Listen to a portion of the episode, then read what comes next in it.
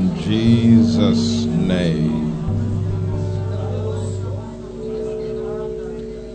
In the mighty name of Jesus Christ.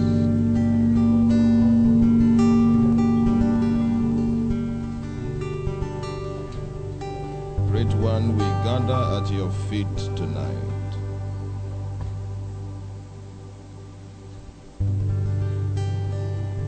Minister to us as you will minister to a generation facing severe crisis.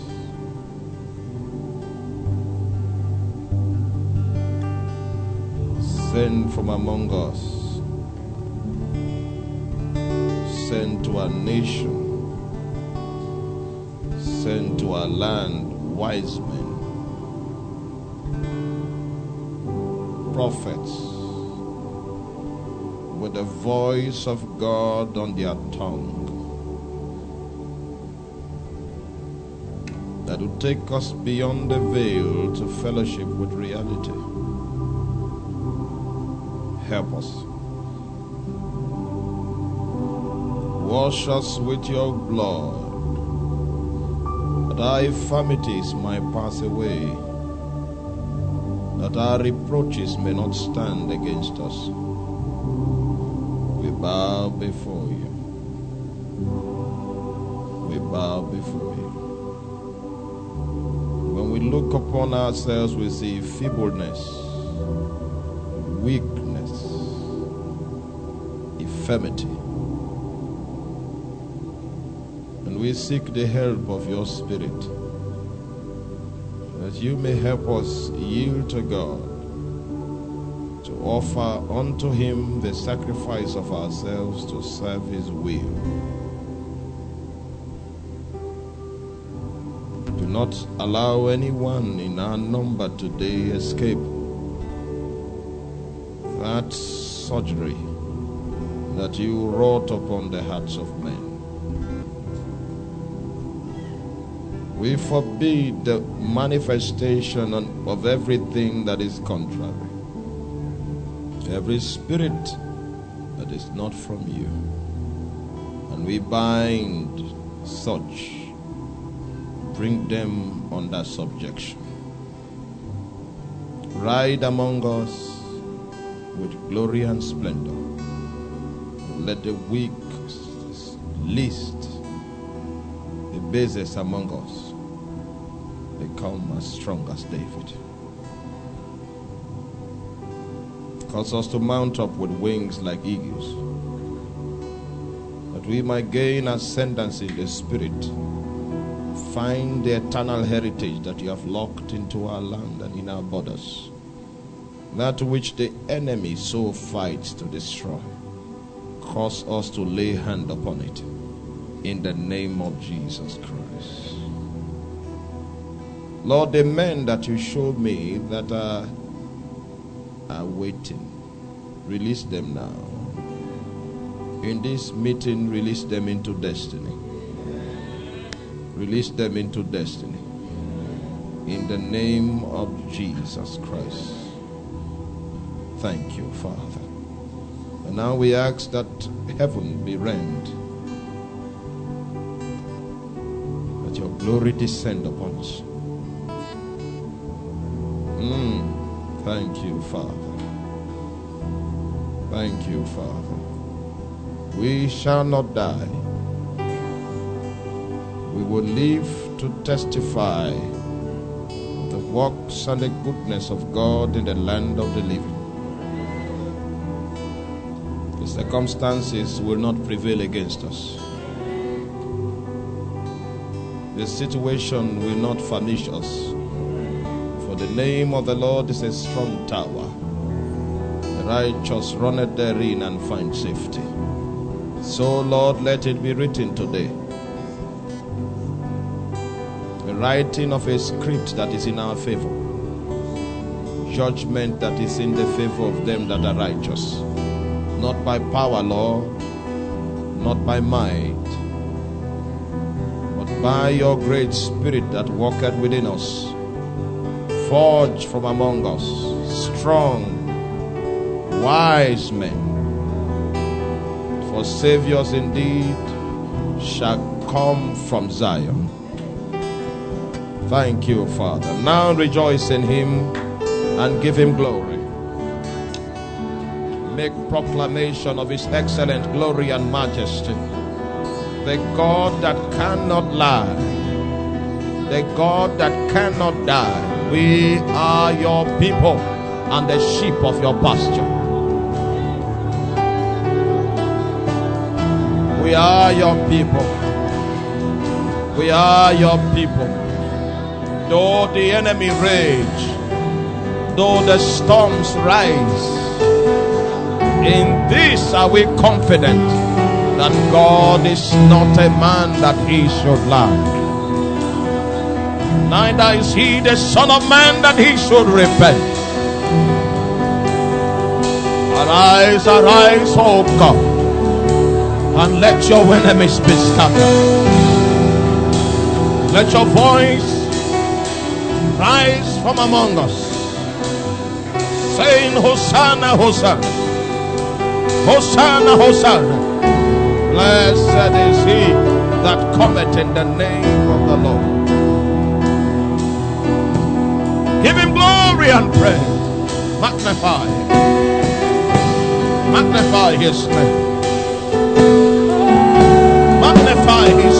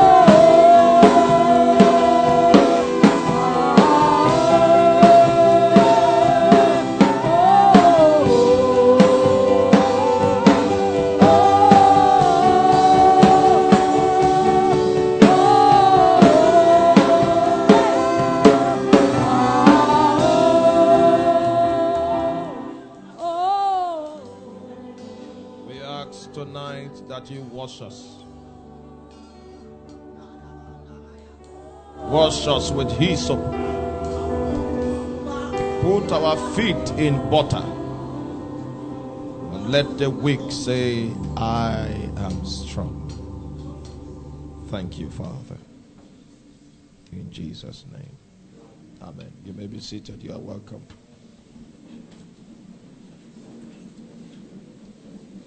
You are welcome in the name of Jesus.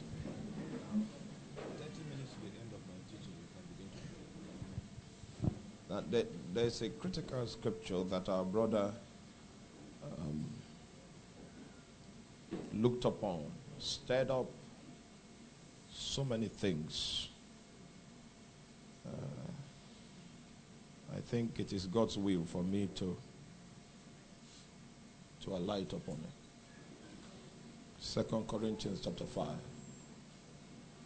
Yes, there's something that is at work in that scripture that we need to see as we go back to our Bible study. Hallelujah. We are in May now. In July, we are going to celebrate. You see, when I said celebration, carnal people thought is to kill a cow. And those days, feasts were spiritual. There were times where portals were open and several things were accessible in God. Those dates were marked and sanctified. So we are going to celebrate a feast. A feast of the return to the Word of God. Yes, that's what we'll do in July. It's a feast of the return to the Word of God. There is a singular revelation that is tied to every book of the Bible. There is something that God wanted to communicate before the book of Genesis was crystallized. You might find so many writings, but we need to go beyond the writings and find out what God is communicating. And so we'll have to do that from Genesis to the book of Revelation in a conference like this as we celebrate the Word of God. It's part of our culture. And the least among us must be wise in God's word of salvation. The Bible says, From the days of thy youth, thou hast learnt the holy scriptures, which is able to make thee wise unto salvation. There is a dimension of wisdom that can come only by acquaintance to the word of God. And so we are going to celebrate a feast as we look upon the counsel of God and try to tap into the message that God is communicating in every singular book of the Bible. When we see the nature of that feast, then we can establish a pillar upon it and decide that every time we pass through the month of July, if we see that God blesses that feast, we'll hallow it and make it part of our culture. But we need to celebrate our return to the Word of God because a civilization is evolving that doesn't have the touch of God's Word in it. We need to fight to restore our heritage. If you are with me, say amen. amen. Even though we live for a hundred years, those days are not many. But we need to be part of an everlasting covenant that which resounds throughout all of eternity. Uh, it is that which we, we do with regards to the will of God that really strikes a chord and matters. Not everything is important, we have come to realize. In 2 Corinthians chapter 5, it's a critical scripture that was raised during the time of the charge. I, I, I don't think there's a need for any other sermonizing but to reflect on the things that we have, our brother has raised, and maybe for the purpose of the people that will be fellowshipping with us uh, through television, we'll just try to give it a title so that they can relate with it cognitively. But the truth is this uh, the, our messages do not bear these titles in the heavens. It's, it's actually a, a perpetual continuum, a flow of God that we collide with. And it's, it's, it's, uh, it's actually um, wrong to think that we can place a label on God. But uh, just bear with us. We have the limitation of words and time, flesh and blood, as participants of our activity here and now. But the time will come when time will count for nothing, and blood and bone will not be part of our elements. That day, we shall see him and be like him. Hallelujah.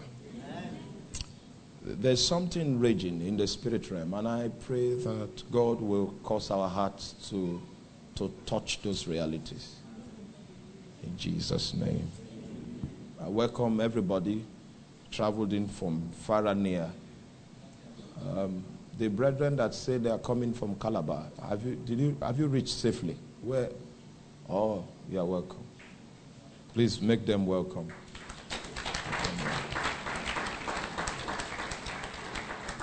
And my friend, Brother Gabe, it's a long time. Now, we were in Second Corinthians chapter 5. Uh, theologically, it's not right for me to pick verse 15 because verse 15 is not a stem. But we'll do that on a more liberal note, just because of the thing we want to pick out. And that he died for all, that they which live should not henceforth live unto themselves, but unto him which died for them and rose again. There is a principle at work in this scripture that makes us abnormal Christians if we do not subscribe to his recommendation.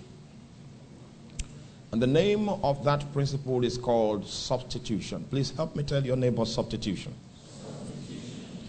Now, I, we are going to use as much time as we can afford because there is a scarcity of the Word of God, not just in our nation.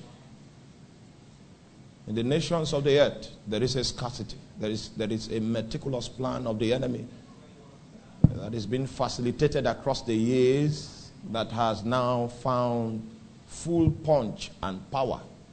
It's a treachery to see to it that the integrity of the Word of God is compromised, and uh, we members of the pulpit have been culprits in this matter. Hallelujah we need to go back to the Word of God and, and really know what Christianity, walking with Jesus, what is it all about? The principle that is at work here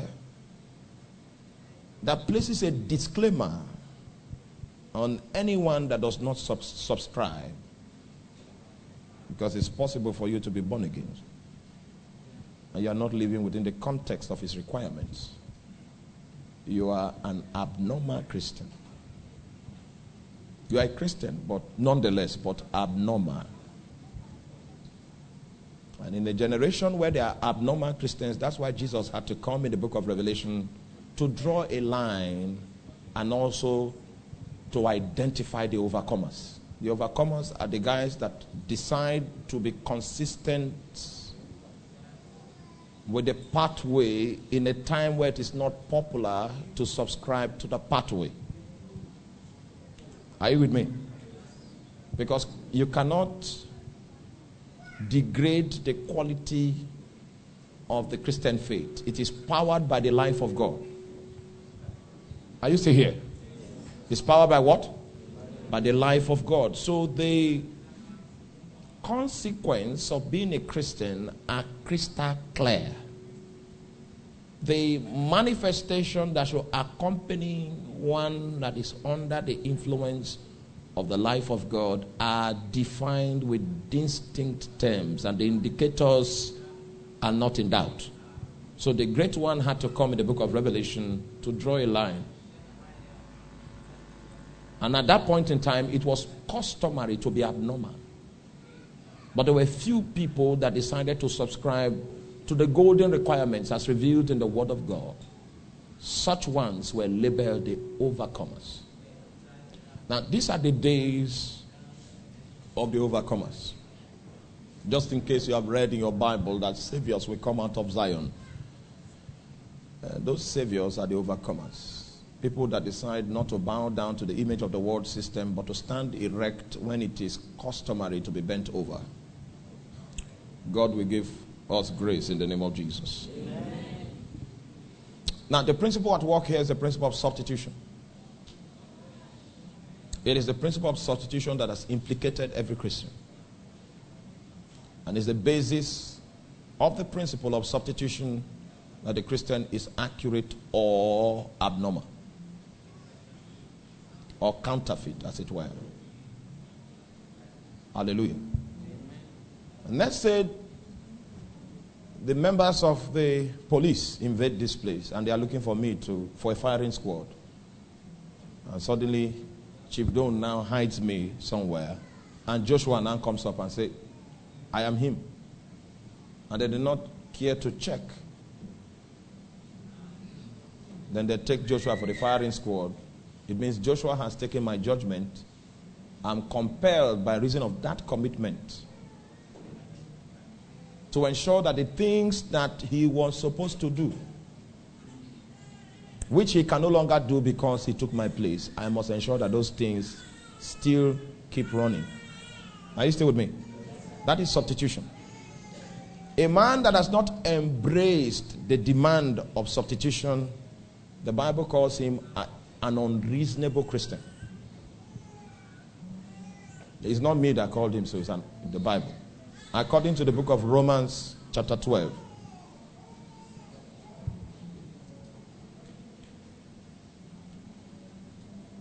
I beseech you, therefore, by the mercies of God, Paul says, to offer your bodies as a living sacrifice, holy and acceptable unto God, for this is your reasonable act of service. It means that if you have not come to that point, you are an unreasonable Christian.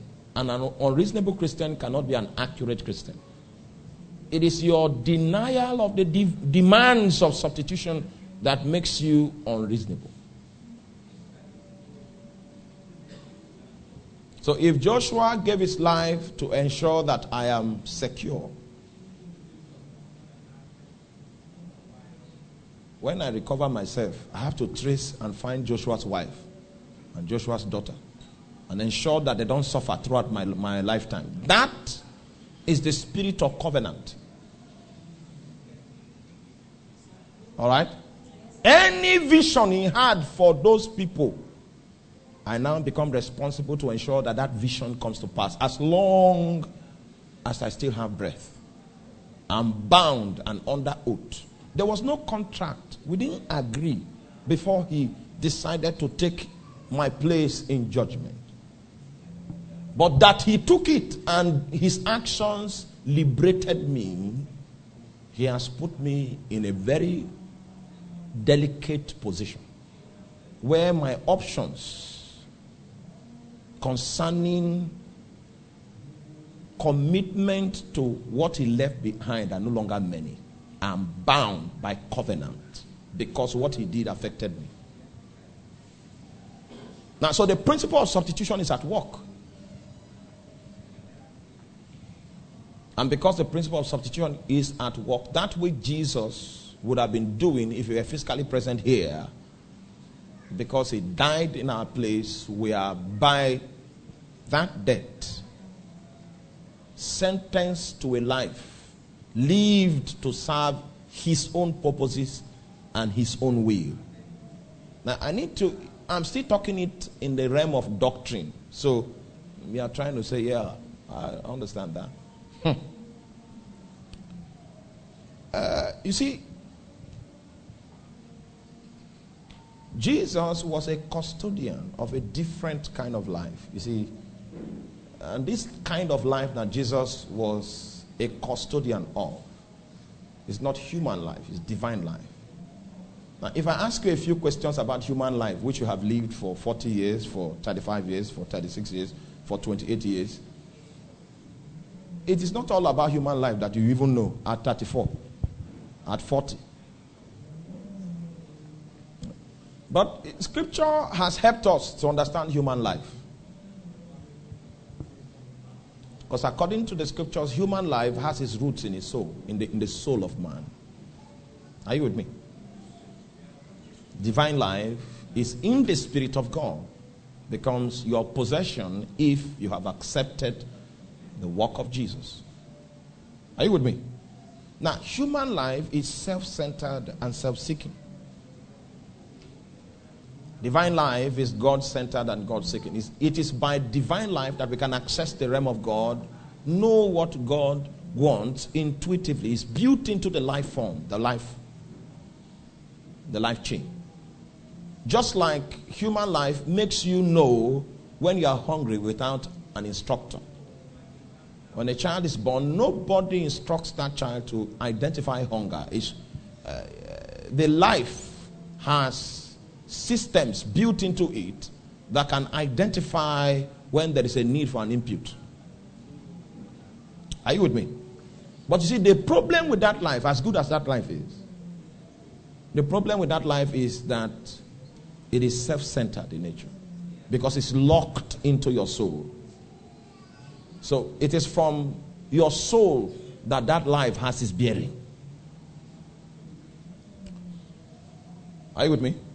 It is from your soul that that life has its bearing. And it happens to be that by design, your soul was not supposed to be in partnership with your body.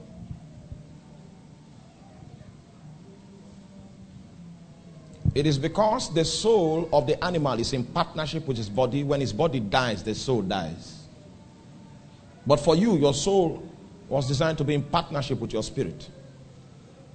And you come to realize that when our natural life expires, your soul will still be existing, living on the life that your spirit has. Are you still with me? So, in that realm, you can still identify because your soul is still active. There is a call. The investment of the life of God is in your spirit.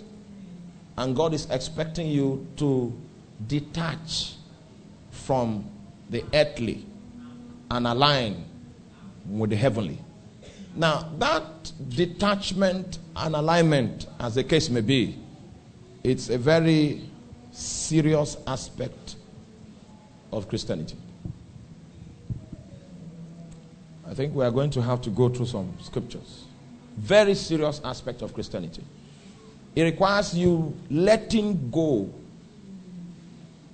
what you would have wanted as a man to accept what God would have wanted for you as a man.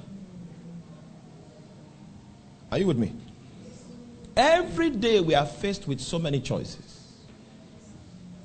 Every day. And the purpose of the choices that we face is actually designed to reveal what will we choose. Will you choose what men will choose? Or will you choose what God will choose? Suddenly, there's an opportunity for you to make money, and that opportunity is hanging on a principle that is contrary to the kingdom of God.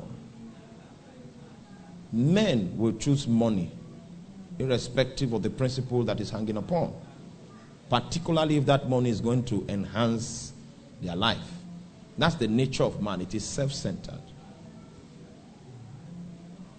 But God will require that you let go that money because the principle upon which it is coming is contrary to his kingdom. If you accept that money, you will not be a good ambassador of his kingdom. You are scoring low points as far as representing God is concerned.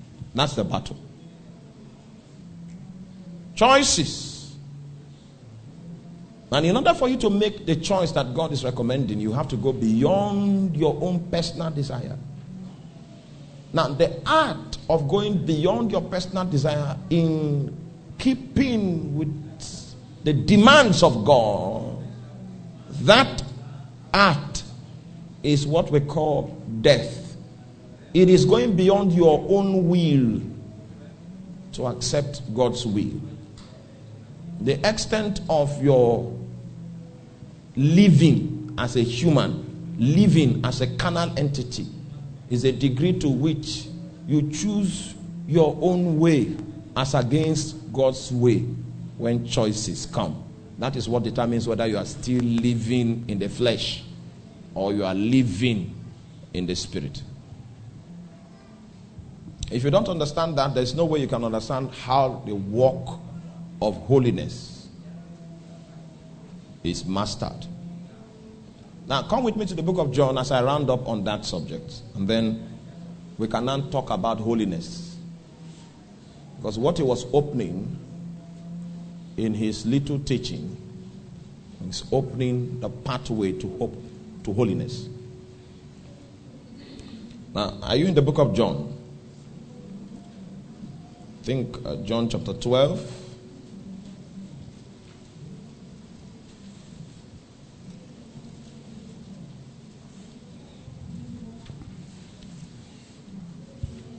John chapter 12,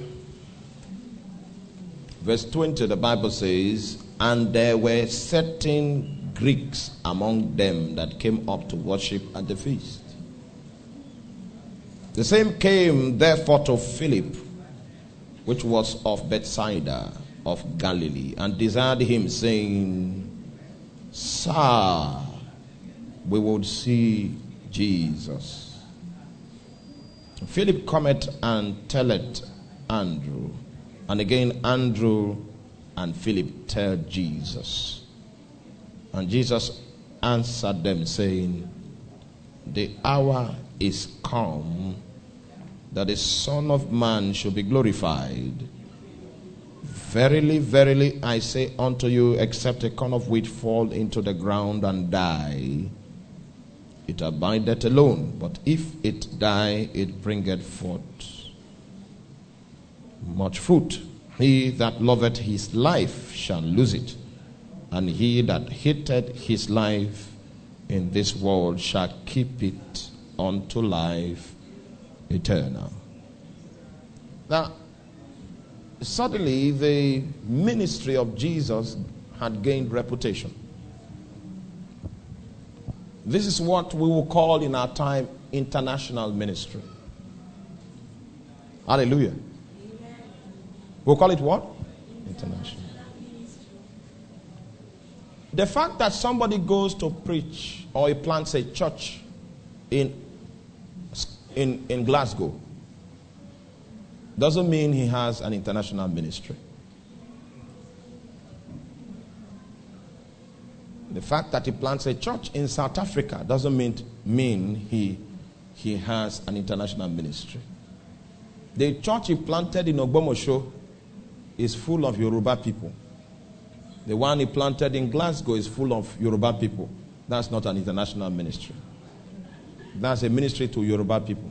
So he looks for them in the UK, in the US, in Kenya. He ministers to Yoruba people. That's not an international ministry. Now, the Bible says a time came in the ministry of Jesus. Oh, are you still with me? The fact that you had coins to travel land and sea doesn't mean you have an international ministry. That's what I'm just trying to say. Now, Jesus, in this scripture, Jesus, the international dimension of his ministry just opened. And suddenly, people from a different culture, a different tribe, a different environment, a different locality altogether, now began to hear the teachings of Jesus, testimonies about Jesus, and they found that his testimonies and teachings were relevant to their culture, to their environment, and to their locality. So they sent ambassadors to go seek Jesus. Are you with me? Now, you know, mm, the Lord will help us in the name of Jesus Christ. You know, what we preach mostly in Nigeria is prosperity. God will give you a car, God will give you this. Give you... Now, by the time you go to the US, no, don't go too far to nations where the economy is, is stable. And you start saying God will give you this. You don't have a message to them. You are not an international minister. You just have money to travel. You are a tourist. All right? I'm talking about an international ministry. When you, in fact, from what we even see in this scripture, is those nations that came to Jesus, not Jesus going to the nations. It was not about him having transport money. The nations felt with the dimension that this man is carrying, he can help construct our destiny as a nation. So please, they sought to see. So they sent ambassadors to come seek Jesus out. Now, his disciples actually did, could not handle the caliber of men. That's why you will see that there was something like a protocol.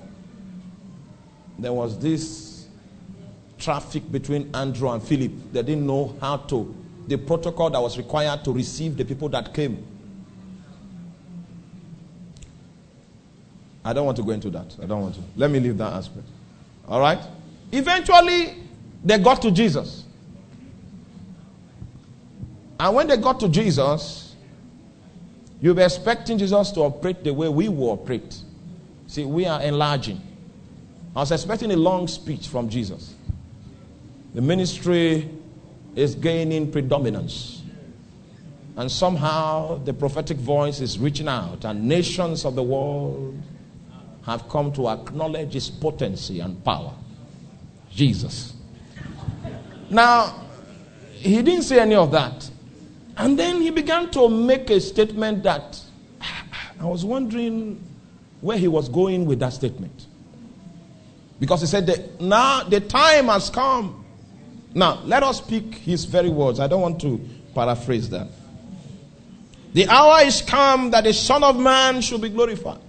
In fact, he felt that that was an indication of the fact that it was time for him to die. That was an indication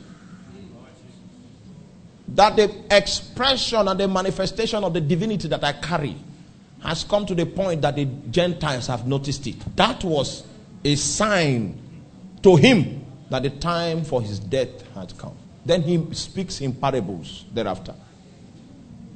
Except a corn of wheat fall to the ground and die, it abides what?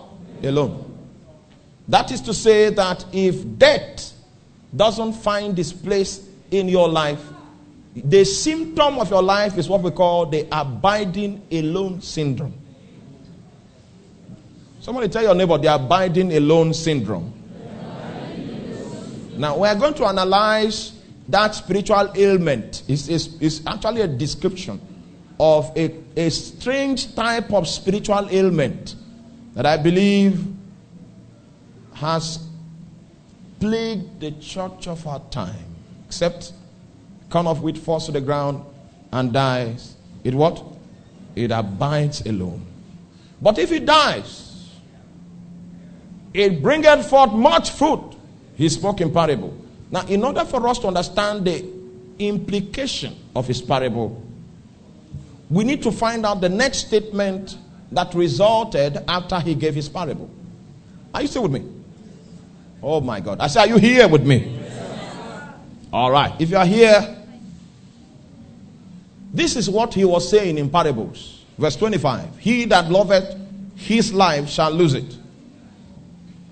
And he that hated his life in this world shall keep it unto life eternal. That was what he was saying in parables. I need to bring us to a point where we can see that scripture, that utterance in that parable. Then, if we can see that utterance explained by that parable, then we'll be able to understand what it means to abide alone. Because for most of us, the description of our Christian life is the abiding alone syndrome. And the reason why this syndrome has prevailed is because we have not yet subscribed to the principle of fellowshipping with death so that we can embrace and release the life of God. We have not yet yielded to the demands of substitution. And so we are abnormal, abiding alone. It is, it is not possible for one that is accurate with God not to have the fruits of God. And just in case you do not have the fruits of God, the description of your Christian life is under the caucus of the abiding alone syndrome. Are you still with me now? All right. Now, Jesus says, now that the Gentiles have come to seek me, there is only one way the Gentiles can see me. Gentiles cannot touch my reality except some things happen. It's actually an indication of the fact that I need, it's time for me to be glorified. Then he says, Except a corn of wheat fall to the ground and die, it abides alone. Jesus was saying that the time has come for me to reap disciples unto myself, but I'm the seed that will have to be sown. And when this seed is sown, many other people of my kind will germinate. That's what the principle of death, burial, and the resurrection of Christ is all about. Now, he has not left the context though. He it's time for me to multiply my kind, just like we have humankind. Then we are going to have men after the God kind. And I'm just alone. Then the principle of death is going to be the principle through which the multiplication will take place. And the Bible reveals that Jesus Christ, the author and the finisher of our faith. So the way he authored our faith has, is, is a limitation to us. It means that that is the way and the only way we can operate. You cannot invent another pattern out of that which had already been uttered. You can't change the goalpost in the midst of the game and still call it soccer. The name of the game will change too, to no longer be soccer. You reduce the post, put it Are you with me? Now, so he, the way he authored it is going to affect all his followers. And the way he achieved the multiplication was that he himself had to be sown as a seed to embrace death. And then in that death, there is a hope of multiplication. Did you get that now? Still teaching on the same subject, he now said, Because I had to embrace death for you people to become my kind, in order for the Gentiles to identify that I live in you, you are going to be faced with a challenge. And the challenge that you are going to be faced with, because he now say, He that loveth his life, he that hated his life. If you see that literally without consulting the original language that was translated life, you might think you will be serving God by stabbing yourself and dying. That's not the kind of death that we are speaking about. We're talking about death to the life that is powered by the soul. Because it is your soul that is the anchor upon which your human life rests. And the power of that life is what makes you self centered. Whenever they slap you and you feel like slapping back, that thing that makes you want to slap back to make things even, you feel better if you slap back. That nature and that inclination is tied to your human life, which is locked to your soul. And Jesus is saying that in order for the Gentiles to see me, a people must arise that love me beyond their soul life. So someone slaps you and you feel like slapping back. But because you love Jesus and you want to express Him, you decide to go through shame. That is death to the nudges of the human life that is locked upon your soul so that you can express the divine life that is in your spirit. Now, the divine life that is in your spirit carries the image of another personality. The human life that is in your soul carries the image of another personality. Are you with me? There's another personality that's been revealed through human life that is locked upon your soul.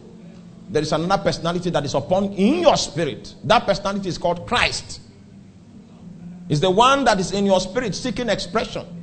But if it's ever going to be expressed, it's going to be dependent on the fact that you have decided to be constrained by the love of God, not to function by the demands of human life, beckoning upon you to relate in a certain way,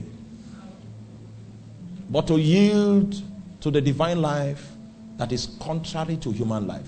There are many times that if you yield, if you had to shut down human life, you will cry.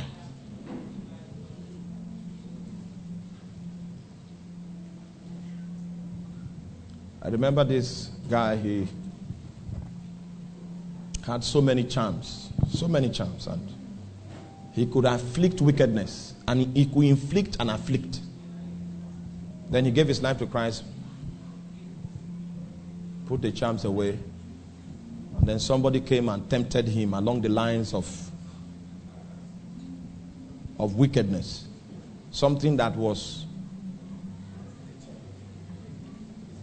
They placed a demand on his ability to be wicked.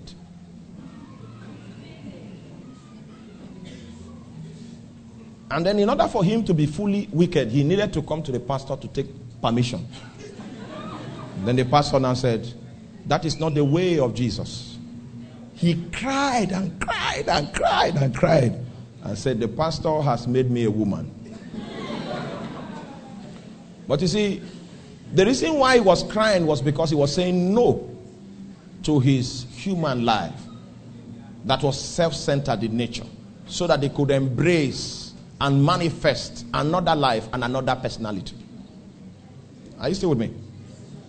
Now, Jesus is saying that if the Gentiles are going to see him, it will require death to require us yielding to him in us. And yielding to him in us requires that we refuse us in us. Tell your neighbor you will have to learn how to say no to yourself before you learn how to say no to others. Tell your neighbor. A Christian that has not yet learned how to say no to himself will not be able to say no to others.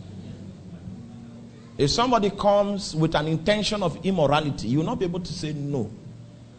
If you had not yet said no to yourself, you can't say no to others. So, you see, living the life of Christ will demand that you learn how to say no to yourself many more times than say no to others. When you see somebody living in sin, especially as it has to do with morality, such a person is just an, a manifestation of the fact that the person has not yet gained mastery in saying no to himself. Have you ever said no to your eyes before? Let me give you some techniques to develop the no principle. No is powerful. First of all, you will develop saying no to your eyes. You see, when you visit the airport, as much as we pray for our airport to become activated, become functional, there are some kind of dressing that is airport dressing. Airport. Because, Jesus. Now, when you visit the airport, one of the first things you will learn is to say no to your eyes. No. If you have not succeeded in saying no at the airport, when, when you arrive where you are traveling to, you will not say no. So the, the training ground for foreign mission is at the airport.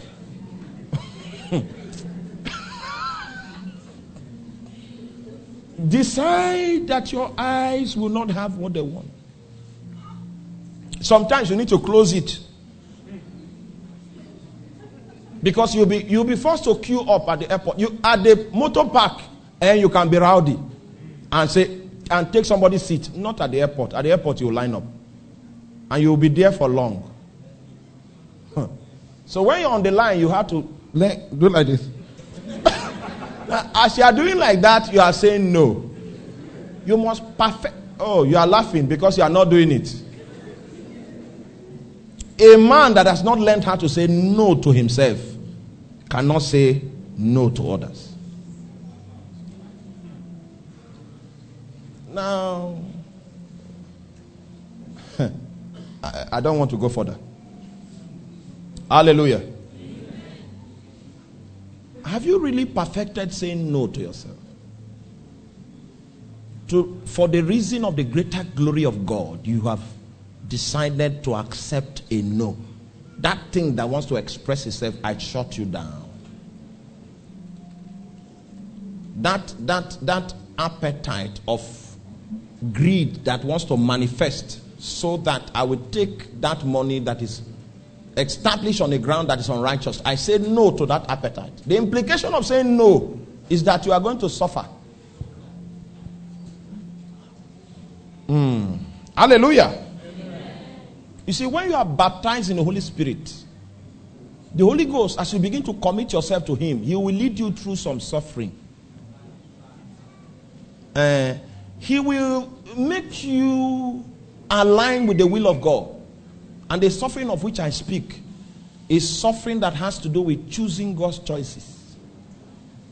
His voice will be so intense in your heart that you'll not be able to deny that He is actually giving you a leading. And then when you now yield to that leading, you have to shut something down. You will suffer a little to do the will of God. And what is suffering is your choice for you that is suffering, so that your choice for Him can become robust and bogus. Now, there are many times like that. You feel like eating. And then you begin to study some scriptures. And then, as you were studying, you just felt you are supposed to leave food for three days.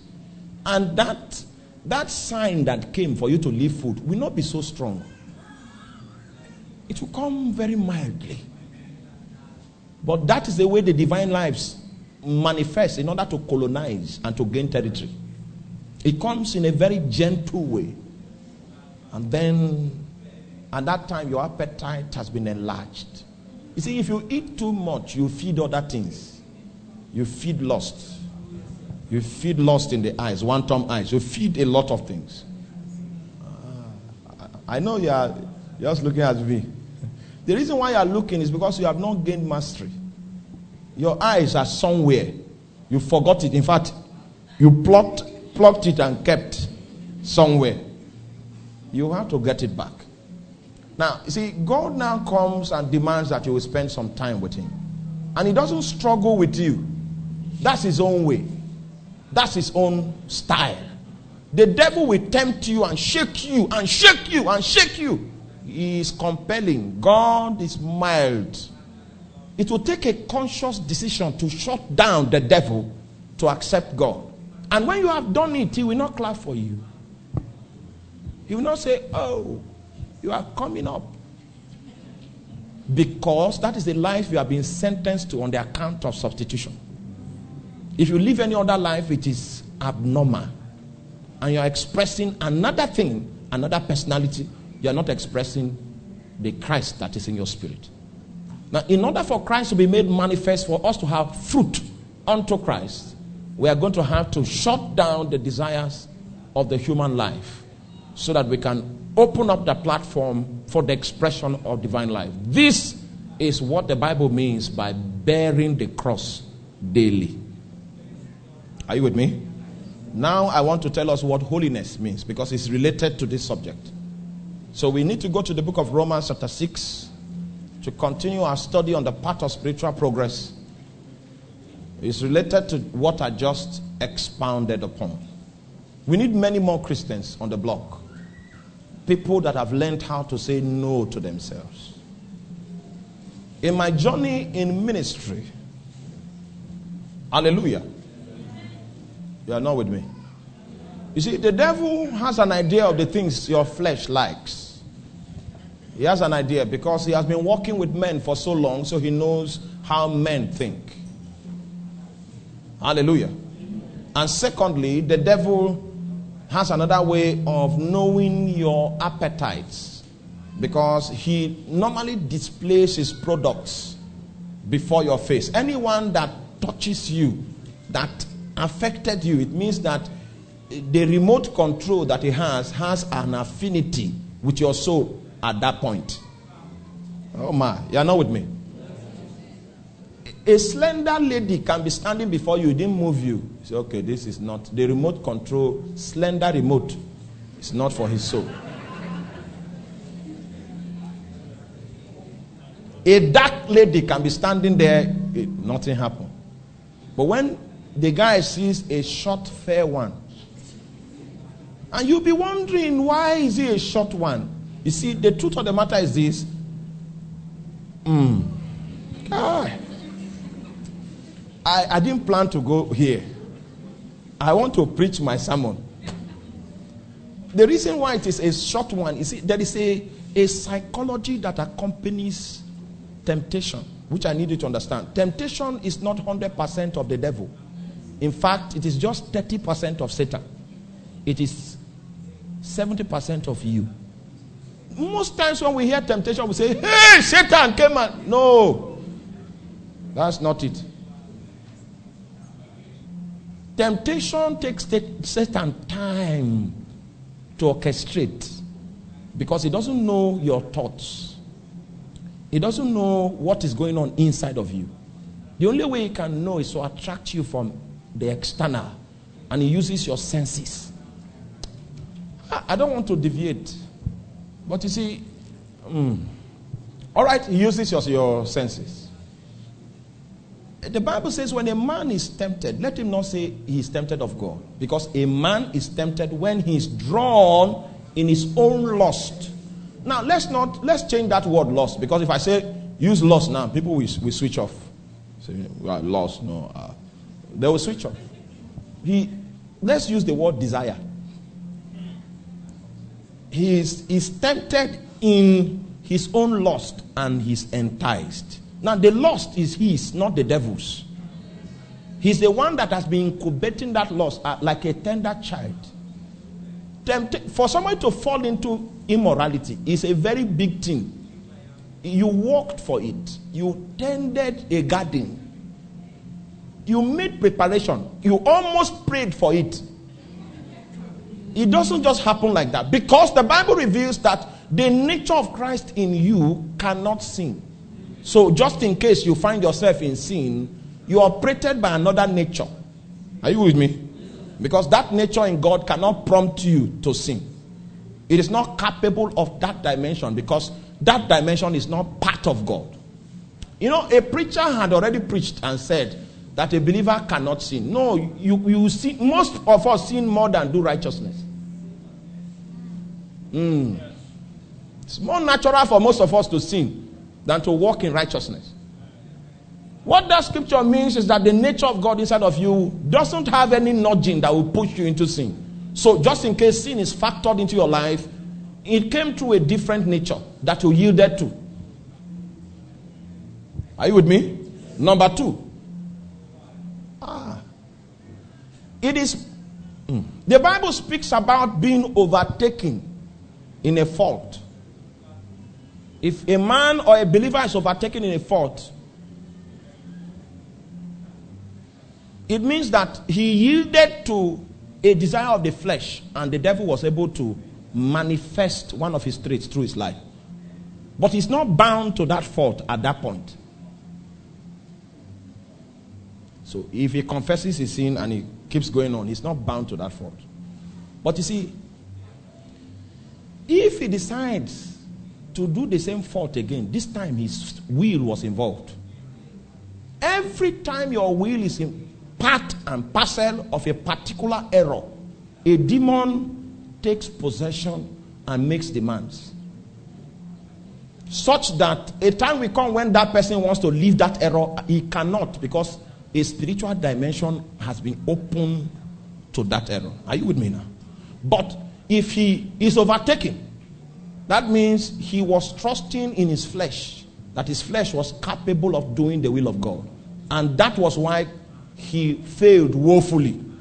That failure is to teach him and give him an estimation of the flesh, that the flesh is not reliable. Do you get that? So that he will never in his lifetime again depend on the flesh to do the will of God because he will come and have the same result. But if somebody stays in that iniquity, it means that his will is involved. He chose to do that. And if you, your will is part and parcel of your choosing that which is iniquity, you have opened a portal to the enemy, and the enemy is going to fight against your soul. It will take something bigger than just confession for you to get rid of that matter. Yes, the act you will confess and get rid of, but the spirit that was invited on the account of your own willful indulgence will remain. Tell your neighbor it will remain. You can still fake yourself and come to church and you are worshiping, but the demon, you came with the demon. And the way you open the door to that demon was by your will. And the way you are going to cast the demon out is by your will. As the demon is tempting you, you are going to God. It is more difficult on that second level for you to find freedom because your will was involved. Should I tell you something today? Something that you don't like hearing. Uh, your will is a very critical matter. The way you exercise and administer it is very critical to your Christian life. And just in case you feel that the blood of Jesus Christ is available so we can continue in sin, your case is that sin has deceived you.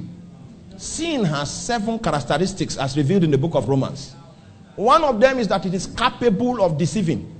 Any man you see tarry in a sin has become victim of the deception that is in what?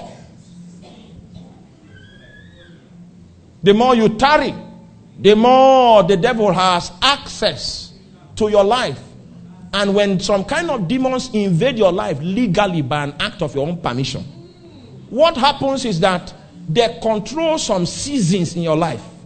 And as powerful as God is, He cannot intervene and interfere because your will was party to their involvement and their arrival. It is not everybody that a healing evangelist can help.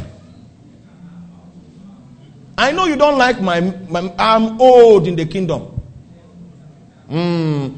You see, I can't deceive you. I am more than 27 years old as a Christian.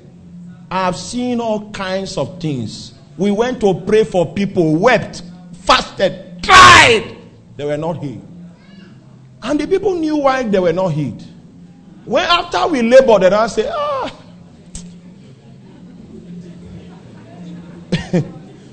My business is woman business. What do you mean by woman business? The person is okay. Let me stop there. She is doing woman business, but praying to be healed.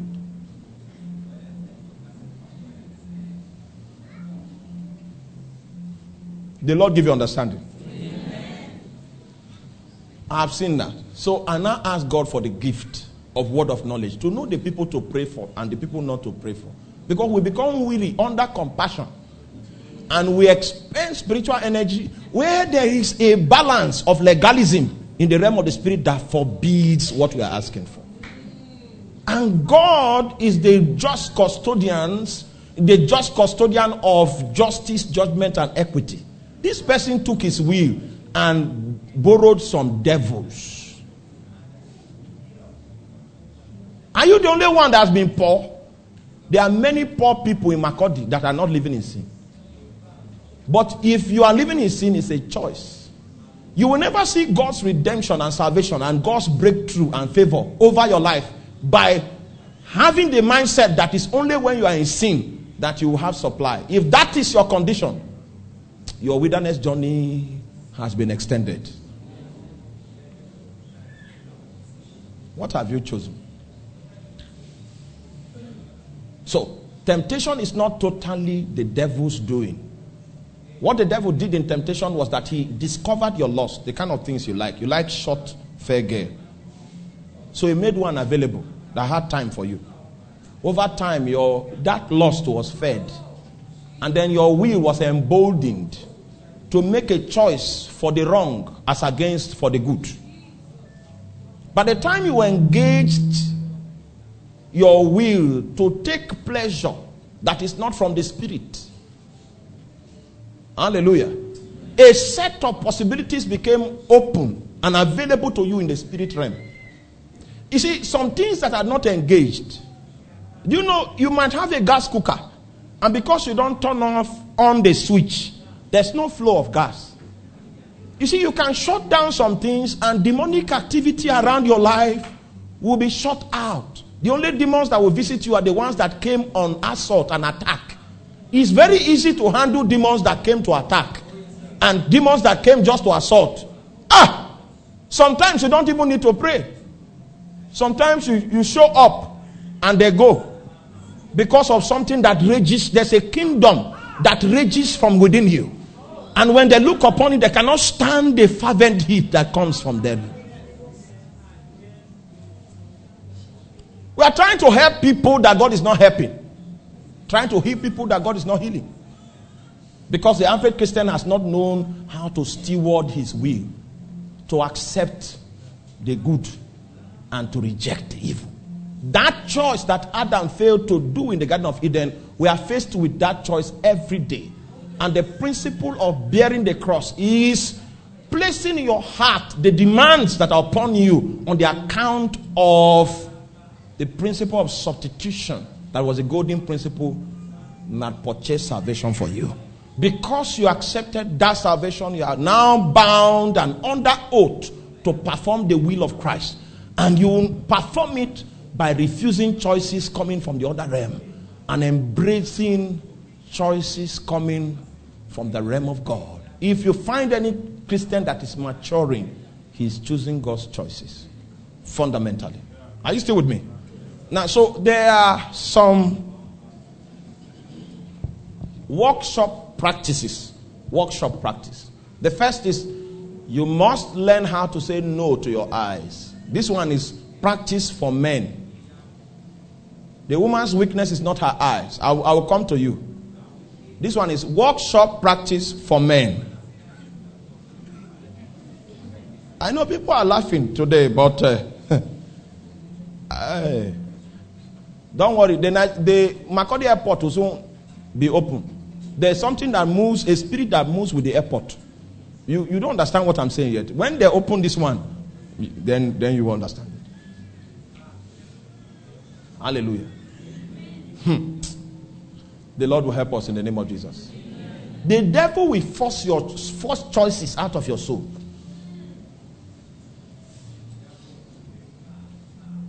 He will force it out.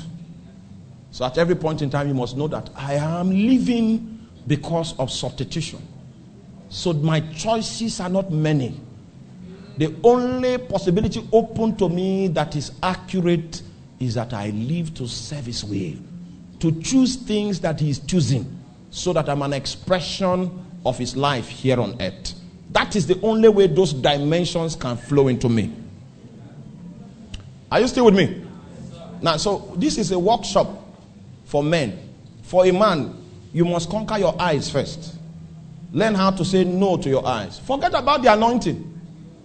I will show you the limitation of the anointing, what the anointing does. The anointing doesn't change your life, it just empowers you to serve God and to release what God is offering to people. That's why the healing anointing on you cannot heal you. When you finish the healing service, go home and take drug. I have moved in the healing anointing for some years. And it's the strongest when I have fever. That unction is strong when me myself I'm sick. And people get healed. But when we are going home, it's another ball game altogether. You see, God has many ways of showing us that you are a man. It is the grace of God that just covers us up. Don't don't despise that grace. If it is withdrawn, you will find out you are a, worse man than other men. God will give you understanding.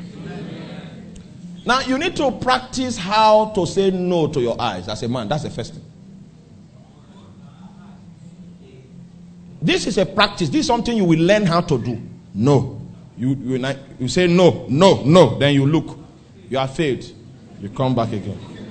Now, you, oh my. you are not. You are not, you are not here. Now, a lot of us are behaving pious. Well, let me stop there. When you say no, no, no, then you now take one. You have failed. You have failed. So you say no to your eyes first. And then, let me tell you something you cannot serve God's will with your energy. So you will be asked, as you are bending down your head, you are saying, Lord, help me to say no. That's what that's the way out. Because if you say, now I am saying no, then you are. And remember the remember the rule, if you have not learned how to say no to yourself, you will not know how to say no to others. So no to your eyes first. Your eyes want to see things. All right? then you also say no to your heart. Because the devil knows how to put something in your heart. You can pretend in the natural that such a thing is not in your heart. It can be there for six months. Yes, there's something, a loss that is looming. But you have been able to manage it so that you still look pious and sanctimonious. you are still looking kept, but your heart has, has wandered. Now, when the devil or the demon that comes to destroy families, when he's coming, what he does first, before he creates problem between husband and wife, he will inject with a syringe. That syringe will bring an infirmity that is in the heart. Then, when that infirmity is in the heart, any small thing in the environment can yield to serious trouble. But what is actually at stake is family life. Something happened before the quarrel. And that one normally is not part of the story that is told during counseling. And so the pastor is at risk. He cannot judge the matter accurately because there are components in the issue that are psychological. They were going on in the brain, in the dream world, but they are not obvious to plain sight. And that is where the problem comes from. You will learn how to manage that heart. And let me tell you something. When the Bible says, keep your heart with all diligence, for out of it are the issues of life, don't think because the Bible says, keep your heart, that you can actually keep it by yourself or by your power. You keep your heart by offering it to God. Tell him how the lust has built that you are even looking for a woman now. No, you see, you people are not very open to God. When Jesus rose from the dead, one of the first things he did when he appeared to his disciples was to reveal his wounds. A man that has lost the basic sense and virtue of sincerity as he has backslidden far. Your level or the measure of your alignment or departure from God is based on a heart condition. For the Bible says that God does not look on the outward, He looks where? So a backsliding man can be standing on the pulpit and preaching. People that don't understand that the heart is much more relevant than utterance, than what people see on the stage. There are sometimes you need to say you will not preach. Just shut down, shut down, and take notes. Not because you cannot say something, but there's an infirmity that is locking in your heart. So, the second test for a man is the test of the heart. What have you been incubating? Women talk more than men. It means men process more. They are very dangerous if they are aligned with the devil. They can produce things. Ah, they have ability, and the grave of their heart is deep. Many things can be buried there. But it's just, and he, he's so comported, they can go through the motions. That heart, what is there? Because it will be difficult for you to choose God's choices when your heart is not surrendered to Him. That's the second check for a man. Second check. If you pass the eye test, you pass the heart test, then the next test is the money test. We need to see your expenditure profile. How many times has God been able to interrupt your financial plans because of His kingdom? Now, it is a liver that my son has at the age of four that he will have at the age of 94. Now that, yeah, the same liver. Now that you have 5,000, what is your expenditure profile as regarding the kingdom? Has God ever interrupted your financial plans? Because the way you spend money is an illustration of what your concerns are, what kind of man you are. And a man that claims to be serving God without serving Him with money is that's that is fallacy. It's not possible. What do you invest in? Say you are training your people. Ha. Remember, you have one lifetime to live. And there is a very elaborate record of what we do in time. What is the, your expenditure profile? What did you say yes to when you were empowered? Because a man that is empowered is dangerous. Man that has money is dangerous, especially when he has money without having purpose for it. You will know what you will become in the future financially by looking at yourself now. Some of you are wicked, but it's not obvious because you're, you don't, you are not empowered. But the template, your expenditure template, is actually portraying, is showing the alert for wickedness. So if you empower such a man, the wickedness will become bogus, visible. Not because he became wicked overnight, he was wicked before. Money just brought him out.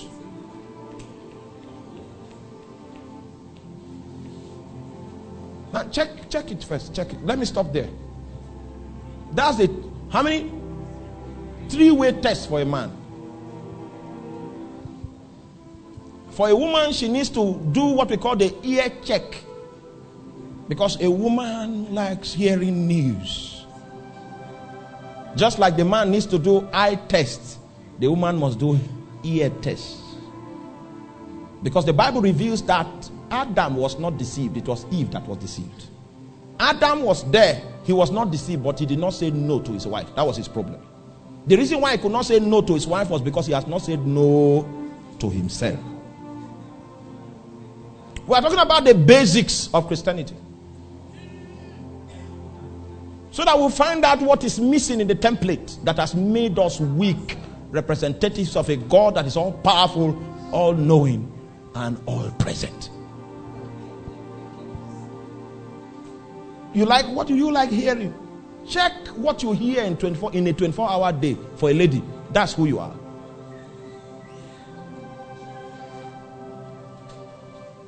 All you talk about are people that have are in relationship now. I see him. He doesn't even have good eyes to see. See where he went. And they sit in that. They'll come to service and say, Holy God. But you see, God looks upon us and I don't know his estimation of us actually. The ear check. Hallelujah. Second check for a woman is what we call the love check. What have you loved? Her power is in an ability to love. And that's why it's easier for a woman to hear God. Very, very, that is yes. You know why? When God speaks, He uses a commanding tone. Stop! That's how we speak. But that's not how women speak. So when they hear the voice of God, it's easier for them to know. God speaks masculinely. He speaks like a man. He gives instructions and commandments. But that's not the way they speak. So it's easier for them to pick it. But you see, most women don't love God. And that's why their lives are complicated. Because their life revolves around what they love.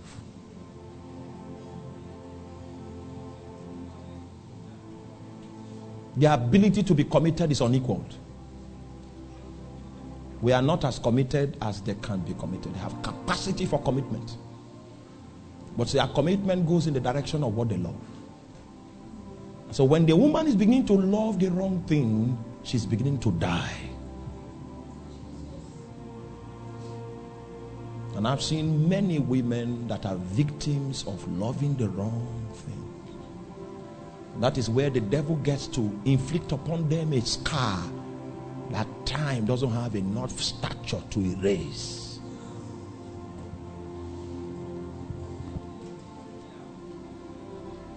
Whenever you hear the story of a young damsel that is beginning to lose, beginning to feel inferior, is tied to things they loved that betrayed them.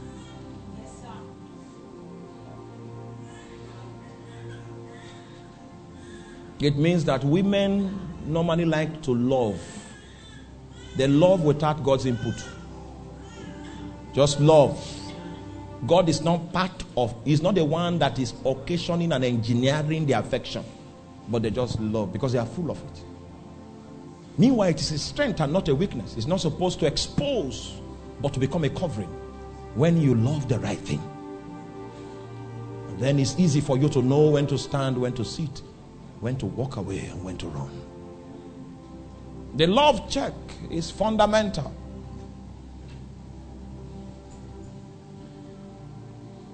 For the devil comes to steal, to kill, and to destroy.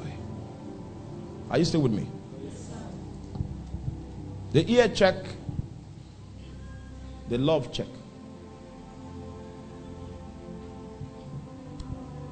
After we are finished with the love check, in that sequence, that's when the woman will have to do mouth check, the things she utters. Now, in order for you to give forth an, an utterance, it is a choice. You can decide to hold it back. But an utterance is like an egg. If it falls and it breaks on the ground, you cannot get it back. Now, these are the three checks. You will have to run an inventory on your life. Let us move on to the book of Romans, chapter 6. My time is almost gone.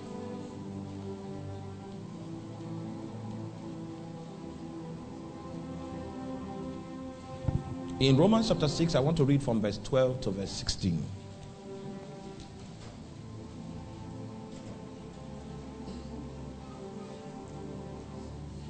The fourth point on the path of spiritual progress is called presenting ourselves to God. The first point we, we treated was the knowing of revelation. Second was the reckoning of faith. Third was walking in the spirit. Fourth point is presenting ourselves to God. Now, if you don't get to this point, you are going to be abnormal as a Christian, speaking in tongues, but you are not going to see the wealth of God's presence. The wealth of God's operation and activity is tied to this fourth point. Are you still with me? Presenting ourselves to God. Now, okay, let's go to Romans chapter 6, verse 12. He said, Let not sin therefore reign in your mortal body, that ye should obey it in its lots thereof. Neither yield your members as instruments of unrighteousness unto sin, but yield yourselves unto God as those that are alive from the dead, and your members as instruments of righteousness unto God. For sin shall not have dominion over you, for ye are not under the law but under grace. What then? Shall we sin because we are not under the law but under grace? God forbid. It's an abomination for a Christian to habitually, consciously, and by an act of his will practice sinful deeds. That truncates the authority of light and makes him to become subject to darkness. That is an aberration, it's an abomination. And so Paul says, God forbid that we should continue in sin.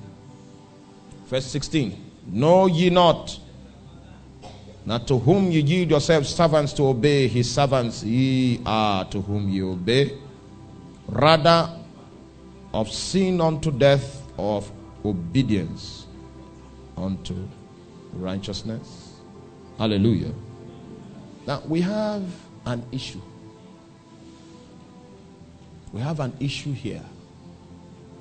And it, this is the scripture that's introduced what biblical holiness is. Biblical holiness is not a religion, it's not a prescription of man. If you dress in a certain way, speak in a certain way, you laugh sparingly. You don't shake ladies. You are holy. That's too cheap. That's too cheap. There is no life connected to customs and cultures, laws. But what we are speaking about here is a product of the expression of the divine life. And this product locks, places demand upon your power to choose. Are you still with me? Now, what this? How many of you have ever been to a bank and you got there?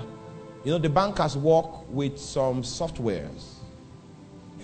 They just click on it, bring your account number, they fix it in a particular dialog box, and then click search. It brings out your details.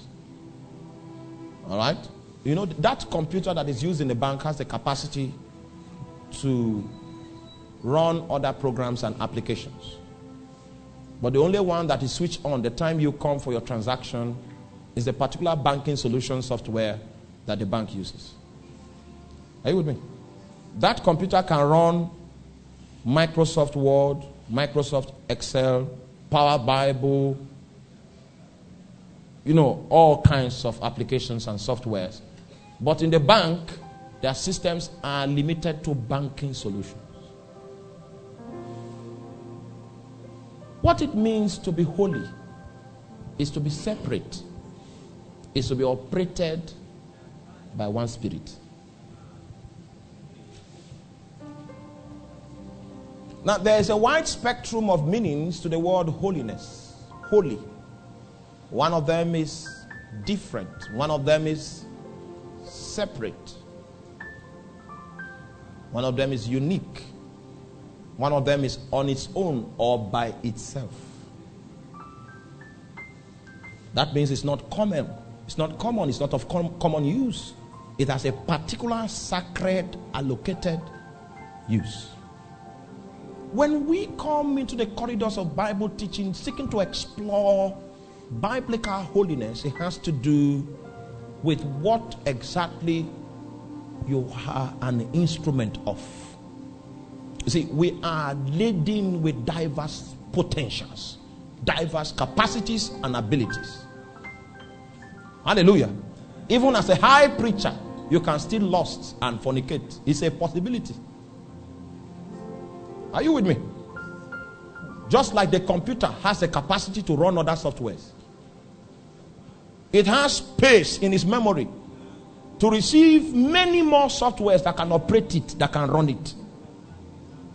But the bankers decide that no, we are not going to put other softwares on our system. The only software that we run here is banking solution. Are you following? Now, you too can decide that the only software that we run here is Holy Ghost. Because there are many things seeking to attract your attention, to run programs through you. Oh, you don't understand what I mean by a program. That's the most accurate earthly example I can deduce for this factor. You see, the, the thing about a program is this when you have started running it and a program is initializing, you cannot say stop and it will stop. It must see its end.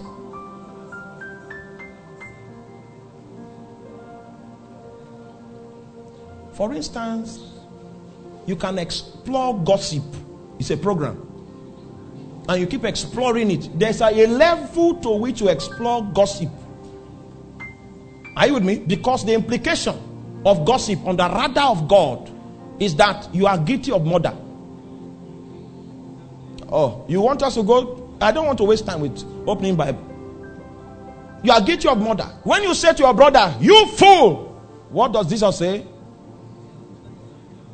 You are worthy. That action is the action that people that go to fire commit.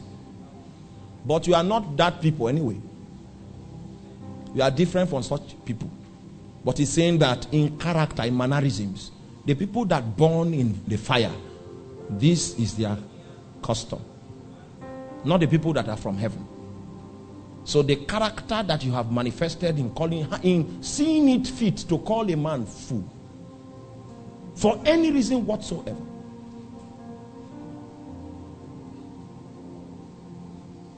is a manifestation of a character. And the people that carry that character and operate that character naturally are such that have been doomed.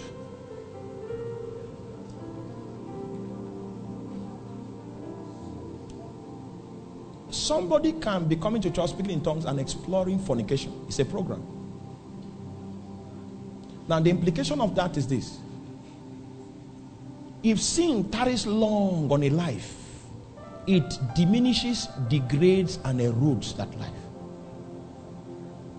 just like magic and sorcery. The lust that is explored when people practice magic, it eats the soul and darkens it, such that it transforms the image of that personality. He is no longer manifesting or situated within the context of the image of God. He has developed a different image because of his yieldedness to practice witchcraft and sorcery. A different image has formed within him. His propensity for wickedness has degrees beyond that which mortal, normal man is capable of because of the indulgences. He has opened up a program, and that is irrespective of whether he's a Christian or not.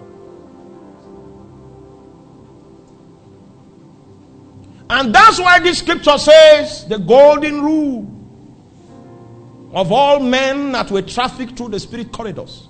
He said, Whatsoever you yield yourself as a servant to obey, the servant of such you become. It means that if we decide now that we begin to yield ourselves to the Holy Ghost to obey Him, it will come to a point where even if you want to disobey Him, you can no longer disobey Him. Why? Because you have become a servant by constitution. That is the realm that the devil will not want any one of us to get to. It will become more natural for you to do the will of God and to function with the Holy Ghost than any other thing. Because you have zeroed in on the Holy Ghost, you have become his instrument. If he wants to move within the territory, it is you he will come to.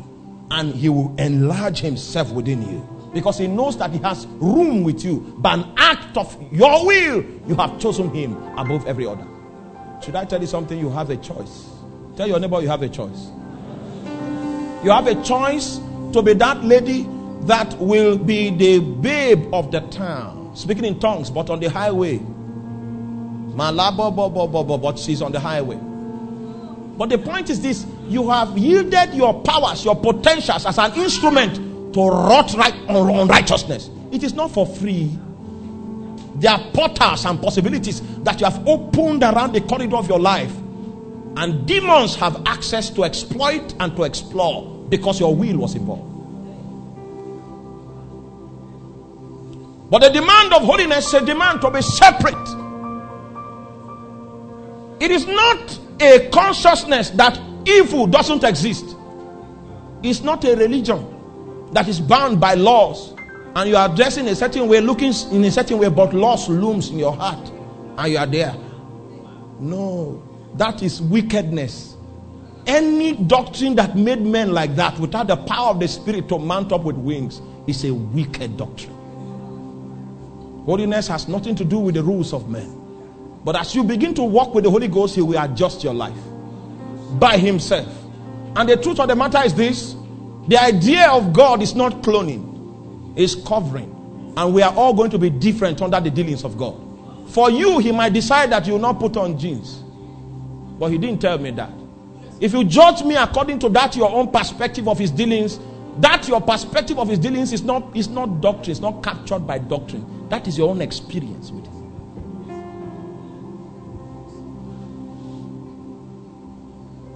I begin to subscribe to yours in the flesh, I will it will not give me any added spiritual stature. It will only create a burden for me that is too difficult for me to bear.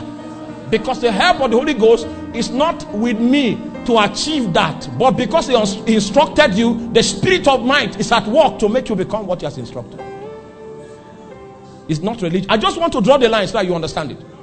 What we were taught and what we grew up in was religion that was deep and dark. Its roots were in the belly of hell. We were trying to become what? Oh!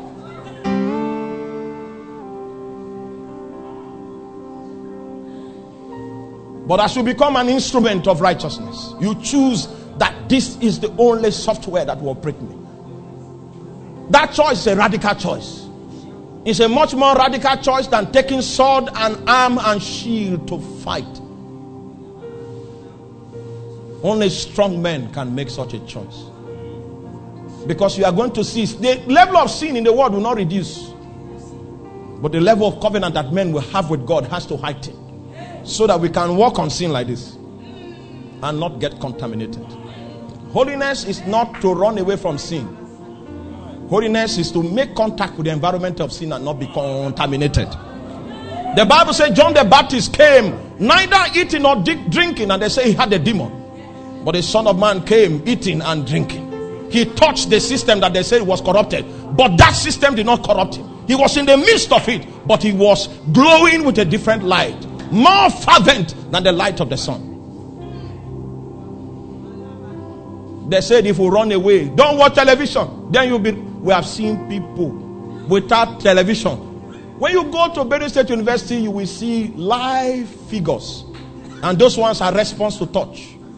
The one in television, you can't touch it. But the one in BSU will respond when you touch.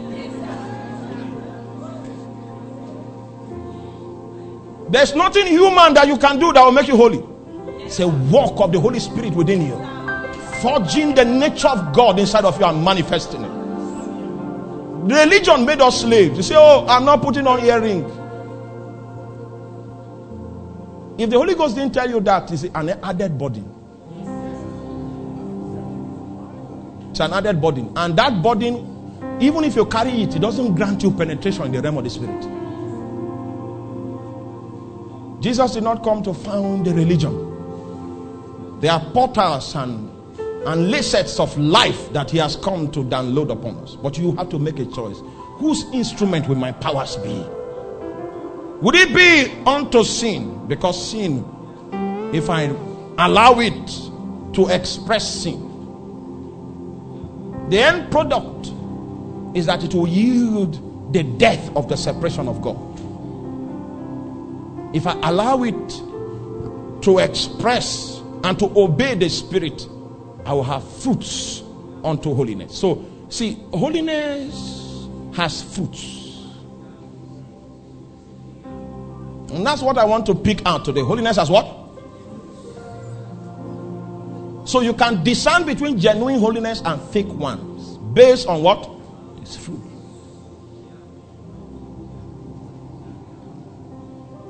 Meanwhile, we need to understand the concept. Because I am separated unto the Holy Ghost, it's only the Holy Ghost that operates me. There are some fruits that manifest because of my separation to Him. When His culture and His civilization begins to take root inside of me, and begins to manifest from within me. The fruit I manifest becomes my culture and my lifestyle, which I inherited from the kingdom of heaven because a citizen of the kingdom of heaven lives within me and manifests that kingdom, his culture, and his value system through my life. He applies the laws of God as he relates to me as an individual. He applies his law. Hallelujah. You know, the Lord can come to you and say, Pastor Tony, if you want to meet me, meet me in the night. He has given you another law. Because he said that, he will have grace to sustain you when you stand up. A time will come when you don't need your ringtone to, to wake you. That word will wake you up.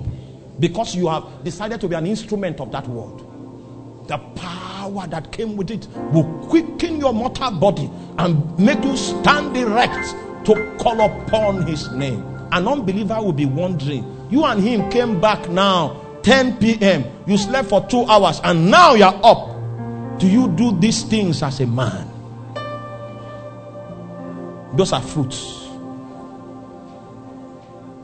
Fruits of the fact that you are separated unto a spirit to express him and to serve him. Even as a preacher, so preach on the pulpit and you say something that he, he didn't send you to say, you will lose your peace because that was not a fruit that came from him. Then you go back and kneel down. Has it happened to you before? You mistook. Then you say, Hey, my spirit is not on that utterance. And then you go to withdraw it with pain by the power of the blood of Jesus. And the next time when you stand on the pulpit, you'll be careful not to allow another fruit that did not come from him. And as you grow with Him and move with Him, you start looking like Him. Not because you are making any effort to do something, but because you are just trying to express a spirit. He will make you separate, He will make you different. Not by the difference of religion or by the difference of human doctrine or tradition. He will make you different, and it will be obvious to the world that this man is not from here.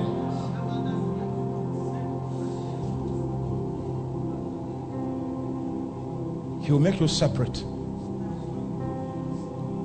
I don't know, I don't know, but when you talk mind you and all of that, it doesn't minister to me. Because in my inclination, the fires of the spirit burned every appetite for Chelsea and Man U. I, well, if you are still there, no problem. No problem. That's where you are. But I left there. Oh, you say, go, it doesn't minister. I'm not moved. That remote doesn't operate me. Because I have been given to a spirit as an instrument. And he decided to streamline my heart. I don't know how he did it. It was like a surgery. And I, know, I didn't know when he inserted his surgical blade to remove every passion for, for soccer. Meanwhile, you need to know that I was a soccer star myself. I played number 10. Oh, Jesus. Man, turbo schema. you, you might not believe, but I was good on the field. I was good. Jesus. Number 10. I made things happen. But a time came when I gave myself to a spirit. The love for soccer. He died. Not because I was saying soccer died. I just woke up and something had happened. That's how it happens. There are fruits that reveal that you have been given to another spirit.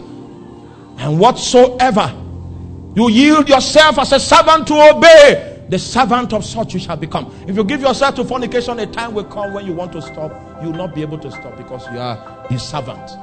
Something stronger than your will will have to descend from heaven to break that yoke from your life in order for you to be free. And even when you are free, it will still come and knock. And you will say no and learn how to say no. A thousand times you will say no before you are free from his yoke.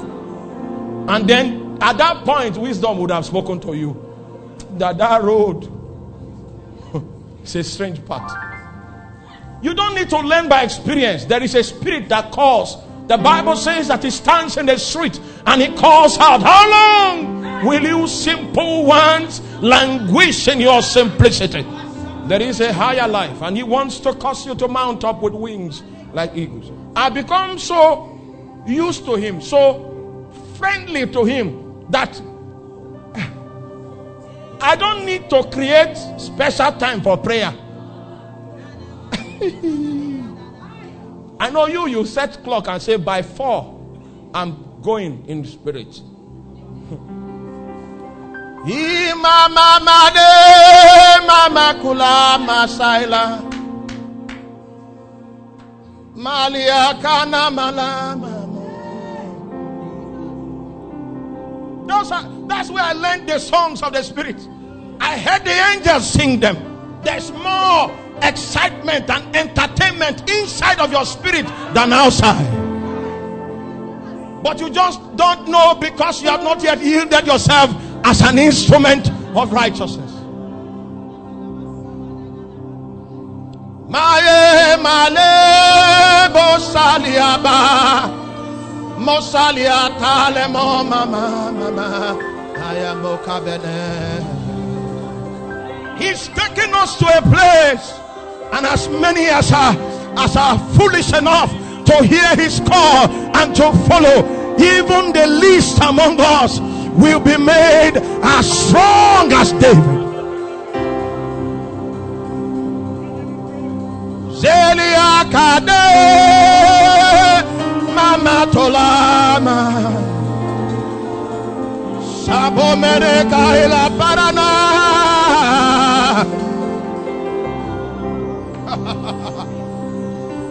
Zinatade Kabona Sapole male, la. You can decide to repent tonight and say, Lord, I've allowed a strange spirit to take over my mind, to take over my heart. Fruits, abominable fruits have been yielded through my life. But today I want to bear fruits pure, fruits holy unto you.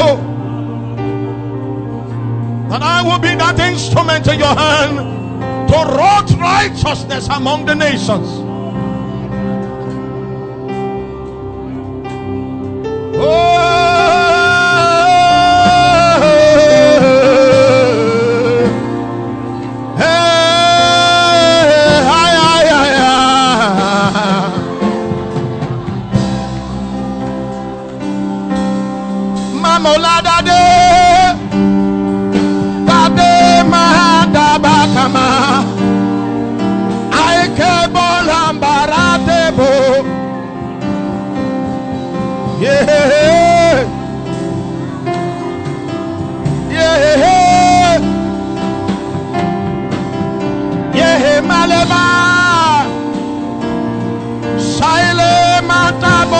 Matabo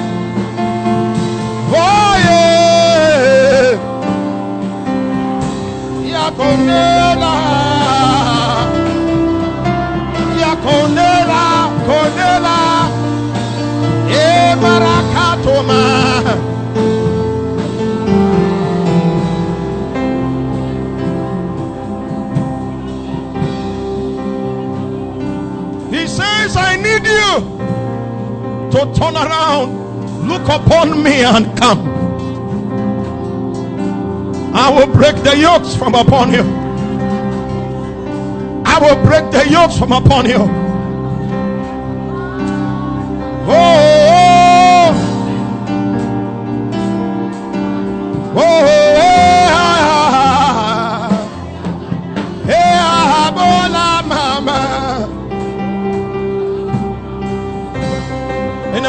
Time, you want to consecrate yourself to Him. You will be my King, my God, and my lawgiver. By your words will my life be lived. Shema matoke la manadega. Shaina porena. Aitama la bere baba. Kabira kabira. Samode ya kamade baburakna. Shabura kamataba. Zina makomomana. mama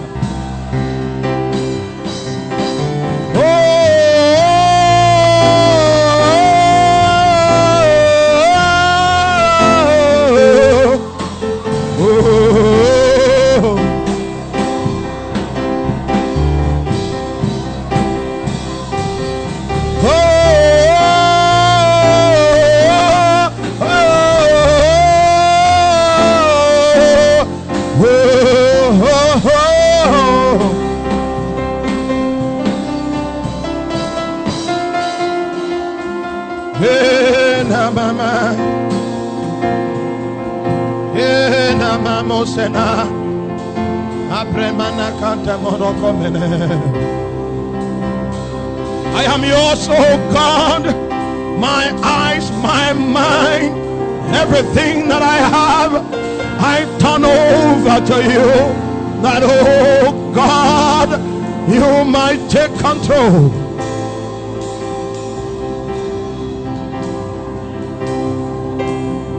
Oh,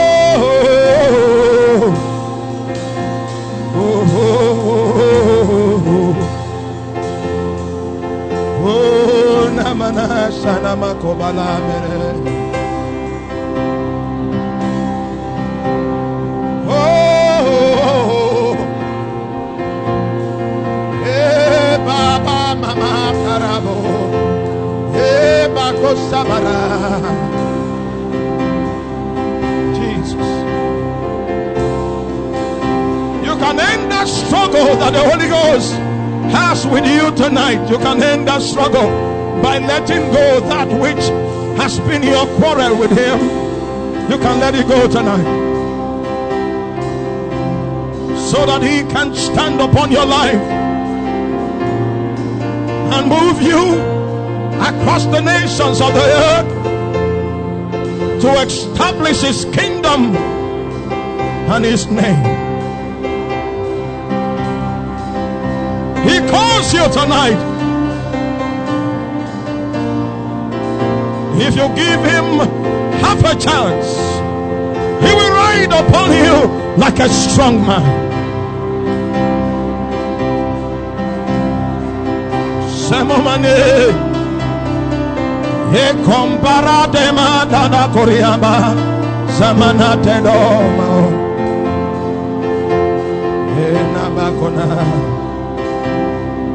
There is more excitement inside of your spirit than outside.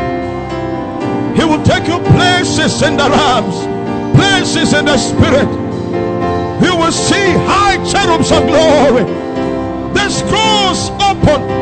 Books about the nations, books about your family will be open to your sight. He calls you tonight.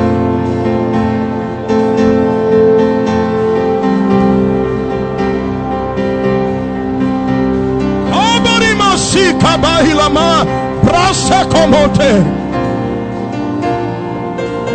He calls you tonight that he might begin with you something new. Something new.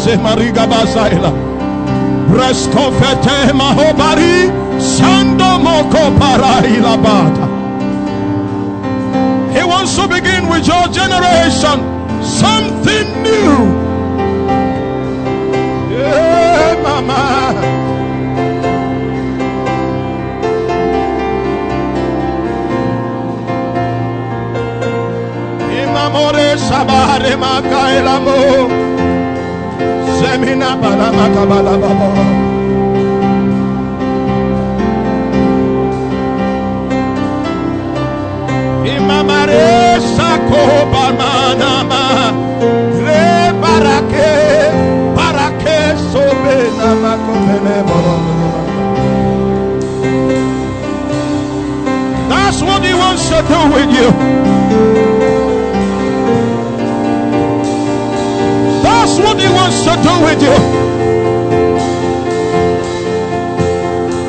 Yield yourself. Yield yourself as an instrument of righteousness.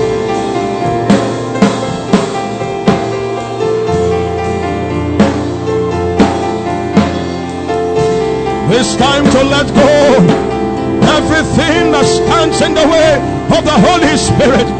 It's time to let go and to cut fresh covenant with Him.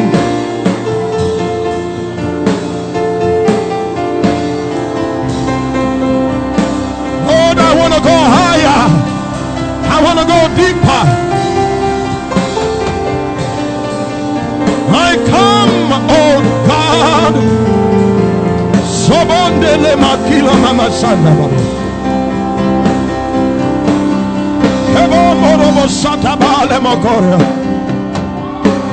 It's time to go beyond the superficial and to plunge into the depth of God.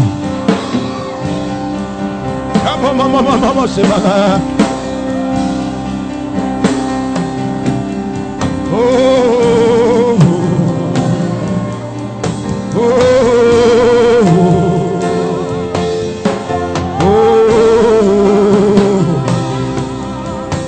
wants to take you higher.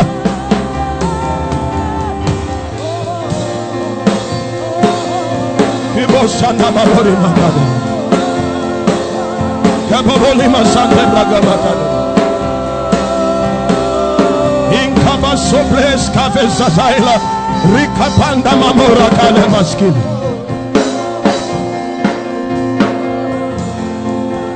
Korea mama sikabana mamora. Come to you afresh tonight.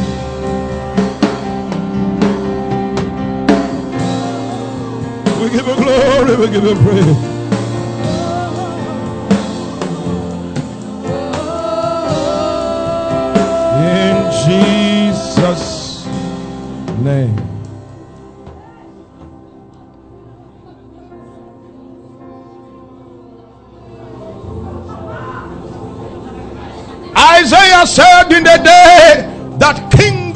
Uzziah died, I saw the Lord seated upon the throne, and his train filled the temple.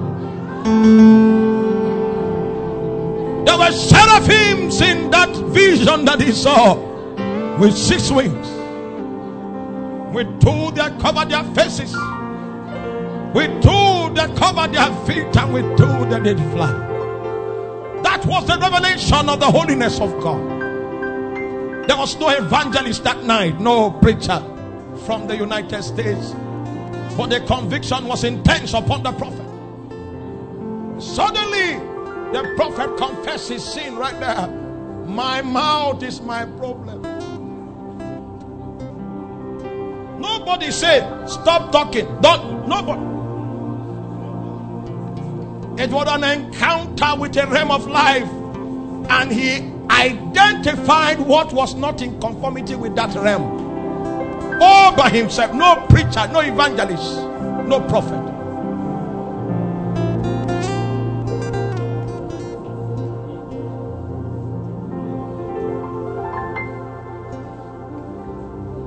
As we pray, take note of what God is pointing at. He wants it out of the way. That factor is what has stood between you and Him. Most of the time, it's just one thing that we lack. Most of the time. One thing that which you have given yourself to as an instrument. And so God no longer has access to you.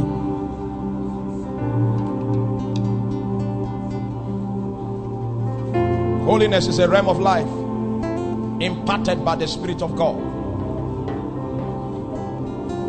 When we are sold out to serve the Lord's will, only Him. Nobody can be holy if you have not yet come to that point of presenting yourself. You, you lose the right to control yourself. That's what it's all about. You lose that right, and He becomes the one that stirs you. He becomes the one that de- decides what to do, where you go, how you live. You become separate. A civilization nurtured by the culture of heaven begins to express itself as fruit through your life. That is not the function of the cloning of a pastor. That is not the function of the doctrine of man. It oozes out of the realm of life from God. Now, a lady walked in here one time. She, was poorly dressed, and we didn't preach about heaven or about God's hammer. It was just an atmosphere. And she touched something.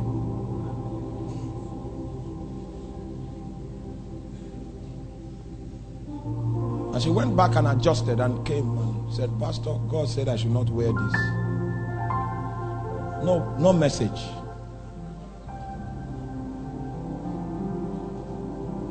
She touched the realm of life. And for somebody else, the one thing that the person lacks is not the dressing, something else. But that thing must give way. At the end of the day, there'll be diversity. We will not look alike in the natural. At the end of the day. Because the things standing in his way for us are different. So he comes and makes a demand. So, whether or not you are a faithful pastor of truth and verity, it's not that people are cloned. They are just, no, that is man. But when God does his own stuff, he does it in his own way. That's why there was a flaming torch of fire upon everyone. Because a new regime has been born. The fact that everybody has a portion of God inside of his spirit when you come give your life to Christ it has implicated you. You become a different species under God's government. There is something that will be manifested through your life that it will be only you that will exhibit that dimension. We're not talking about cloning here, we're talking about a realm of life ministering to you.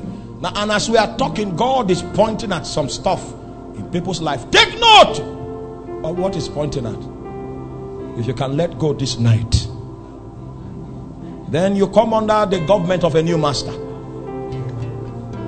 And when you come under his government,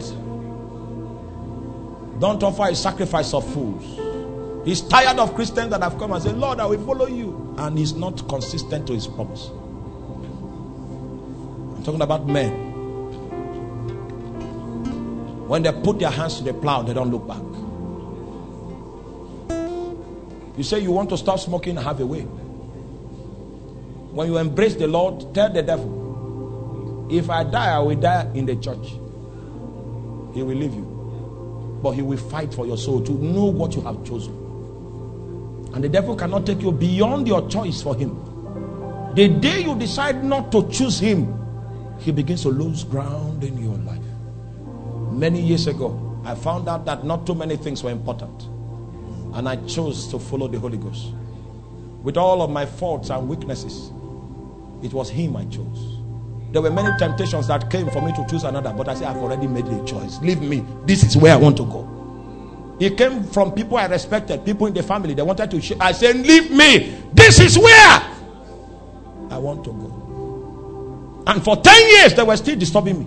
For 10 years. So if, if, if, if I had not made that choice, uh, uh, they would have made me do something else.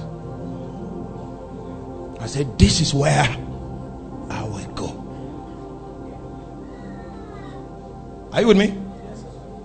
A relative of mine, he, he gave his own life to palm wine. Nobody was counseling him that he should stop. He drank palm wine. You know, people that drink palm wine fall into the gutter. And then rain will fall and flood them. Some of them died in the gutter because of the flood. And people still came for the burial. But when a man says, I choose the Holy Ghost, it's like an endangered species. The whole environment begins to fight. So if your choice was not a choice that came from your heart, if you are not ready, don't even start. Everything will seek to work against that choice.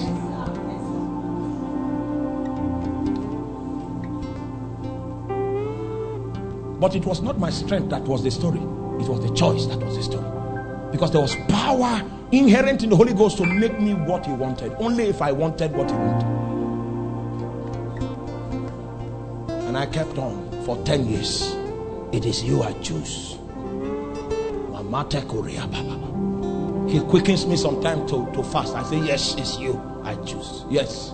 Sometimes it's difficult, I know, but it is you I choose. One time he kept telling me to fast, fast, fast until I discovered that I fasted the whole year. It was him I chose. If I miss some days, I say, sorry, oh, I there was no strength, but I choose you. I continue. Then gradually strength begins to come. You you you you you try to pray all night and you slept and then you now you stopped. You are you don't understand this thing. The next day, wake up and start again. Oh my God, I didn't do too well yesterday, but I'm still online. Mama Taco Bell. I'm still here. Didn't do too well, but I just came now.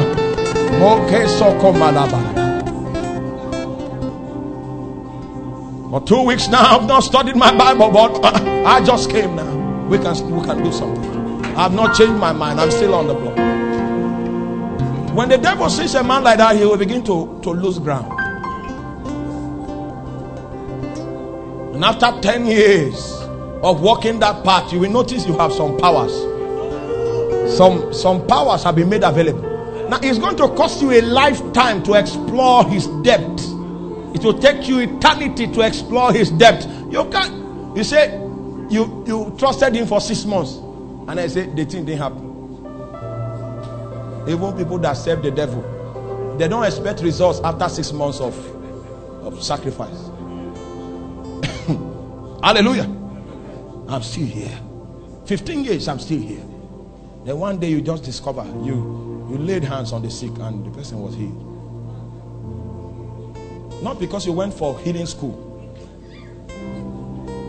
it's a realm of life that is finding expression right now. Oh, you don't understand. It's not because you traveled to Canada to enroll with placards. Eh? Say, no. Something is coming. It's just coming. It's, it's coming by itself. You know, when you decide to sell out, you see, the problem why people, believers don't give is because they have not given their life to God. When you sow yourself to God as a seed, it, you have grace to give every other thing. Can give your car up. And it's not because you were cajoled, it's because it came from the heart. A thousand years, if I trek for a thousand years, that car that I gave, I gave it well.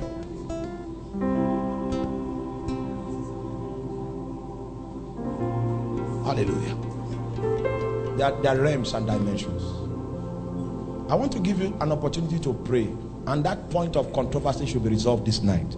We are going somewhere tomorrow. I don't want there any obstacle. Can you pray? Can you can you talk to him and allow that point of controversy to be washed out?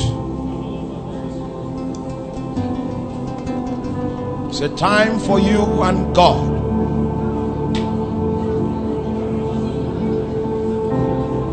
That controversy must be resolved, and the devil must not win the argument tonight.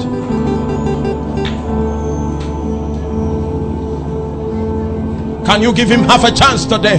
Half a chance. And he will show himself strong within you. Give him the authority to be the Lord. Then you will see his power. It's not by power, not by might. But by the Spirit of God.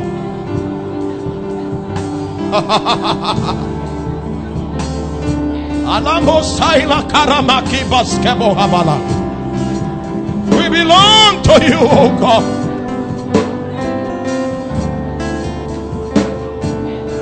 Tell him about your weakness. Tell him about your limitation.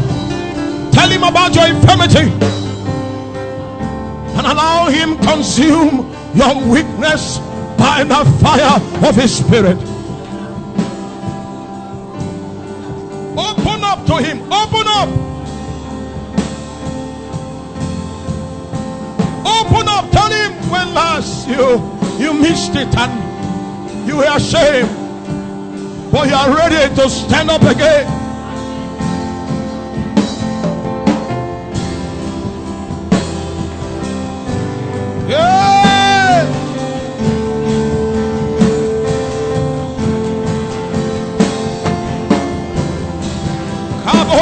What is the evangelist in you?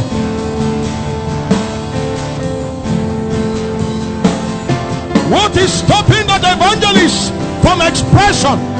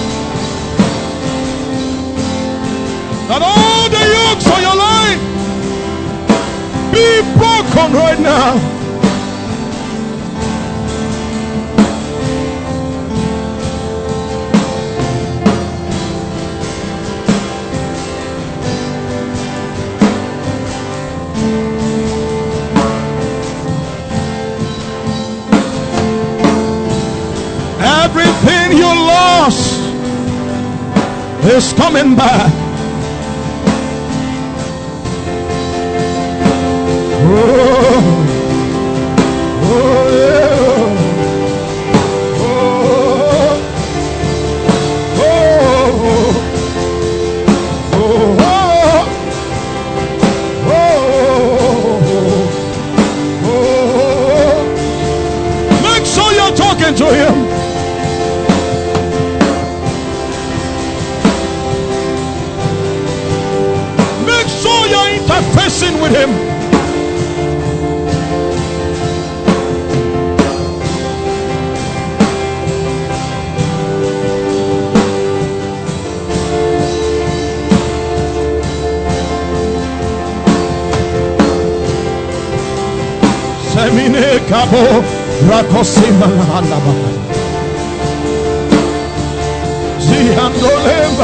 Barakama saila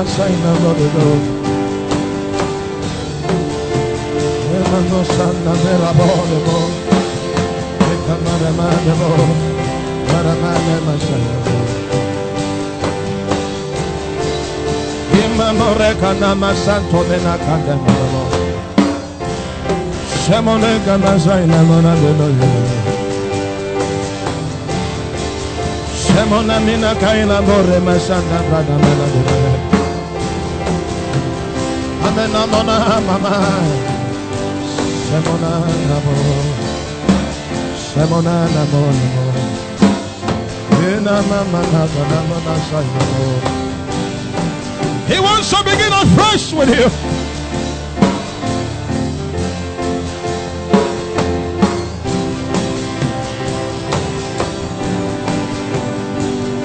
You can ask for his help right now. Lord, help us tonight. Help us tonight.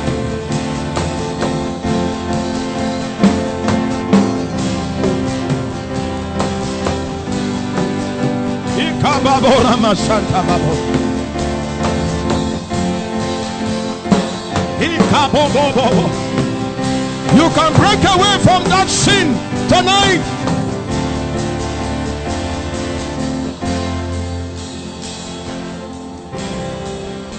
Thank you, Lord. Thank you, Lord. Thank you, Father. Thank you, Lord. Now you want to pray finally and say, Lord, give me the strength to obey you. In your walk with God, you soon realize you need strength from Him to do His will. Every word that God speaks to you is a revelation of His nature. You need strength to do His will, strength to rise up when He calls you, strength to study your Bible, strength to stay in the place of prayer, strength, strength, strength to live around a life that is in conformity with righteousness, with a value system of heaven. Strength from Him. Ask Him for strength right now. Thank you, Lord. Thank you, Father. Thank you, Father. Thank you, Lord. Yes. There is a higher calling on your life. And the instructions that are coming on this level are higher than the ones that came before. You need fresh strength, new strength to come into those dimensions, to operate from those corridors. Strength from the Lord. Yeah, Lama. Yeah, come, Mama,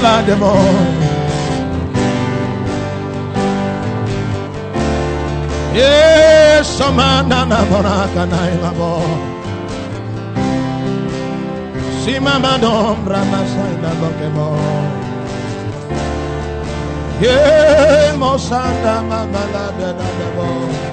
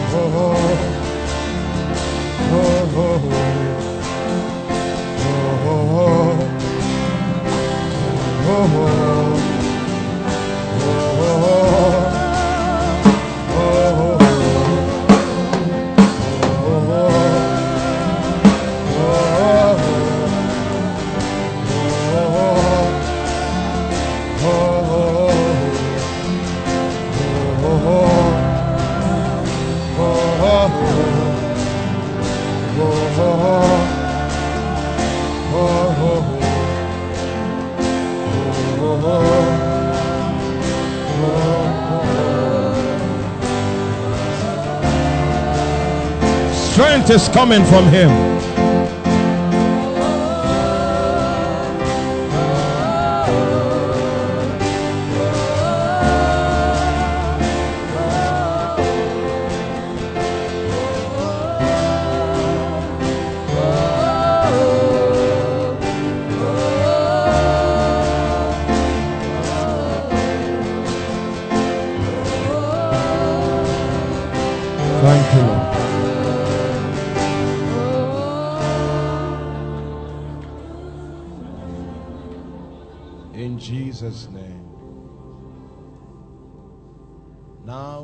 To pray together.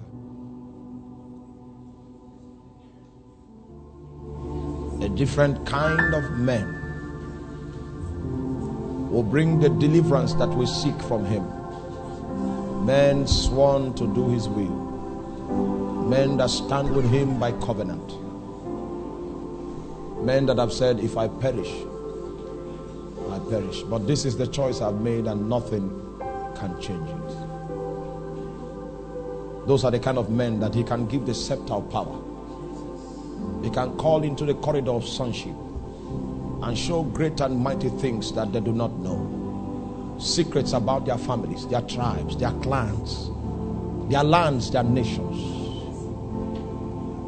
Enthroning them as saviors to change patterns that have been orchestrated by the mysteries of darkness. Giving them strength to triumph where men failed, to lead where men lost to gain grounds that were considered to the enemy. There's so much to be done, but people that stand sworn soldiers in the clan are few. My devotion for life is to Him. Even if He doesn't heal my body, even if He doesn't replenish my funds and my finances, even if I don't travel the nations, even if I don't even preach the gospel. But my devotion is not tied to anything that men do, it's tied to Him and His kingdom. Such are the words of instruments of righteousness that will wreck the kingdom of darkness and know the secrets of the kingdom of light. I see in the spirit. My seeker, Ikabaria Fataba. Now, listen, there are two ladies I see. Jesus. Ooh. Oh, oh, oh,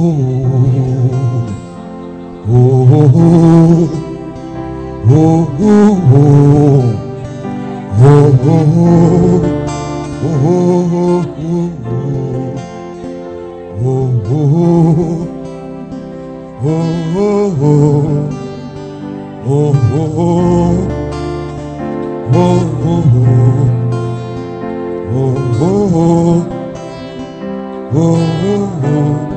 Ah.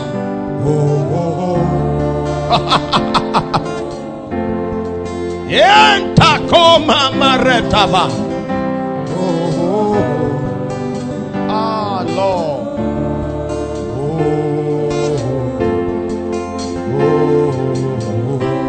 I tell you what I see, you will not believe me.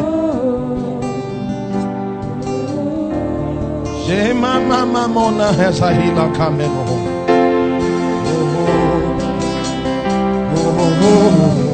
Aha!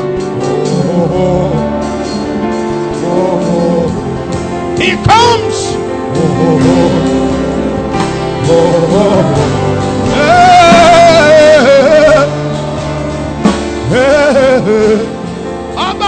Ababamo. He comes.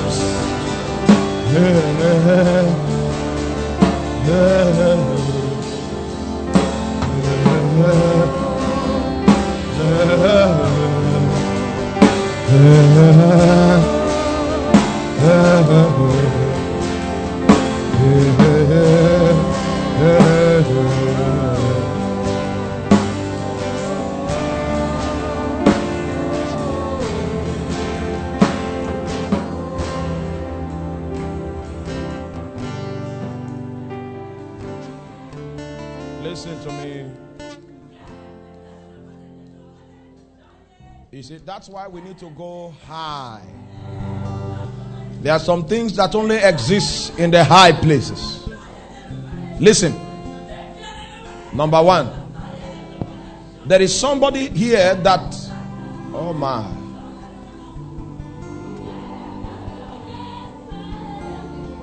Hallelujah.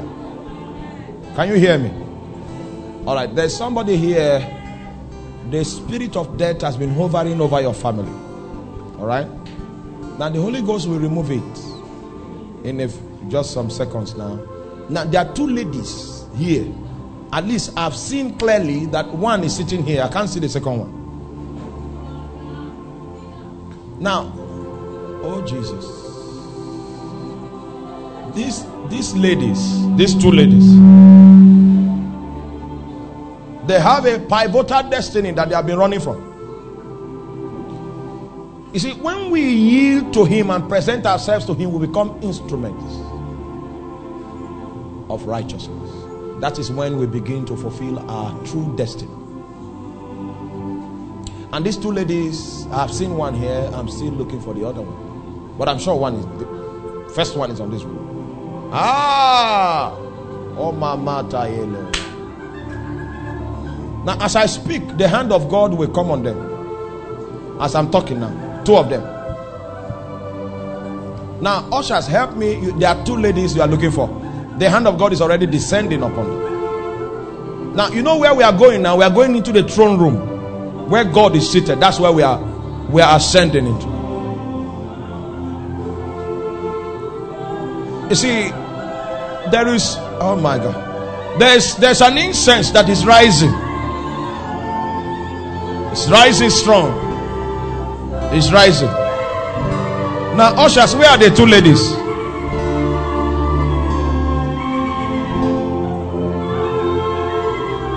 There are two ladies. There are two ladies.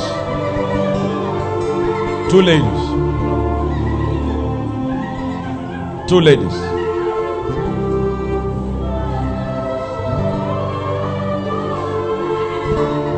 There's incense rising. Incense is rising. It's rising strong. Incense in the presence of the Lord. It's rising. Now, ushers, just help me with those two ladies right now.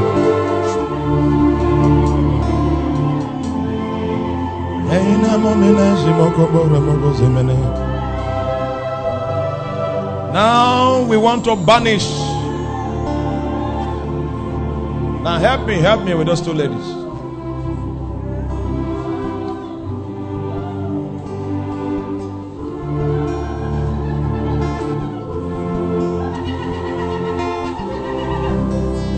You see, the hand of God is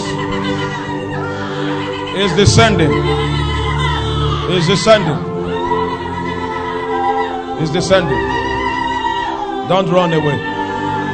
It's descending. It's descending. It's descending. It's descending. It's descending.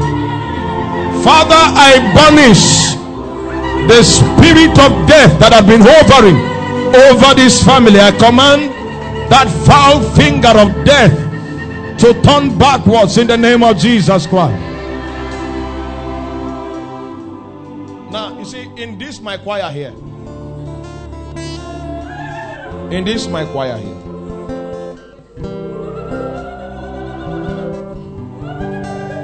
there is there is still one of you that has not accepted to go the length that God wants you to go.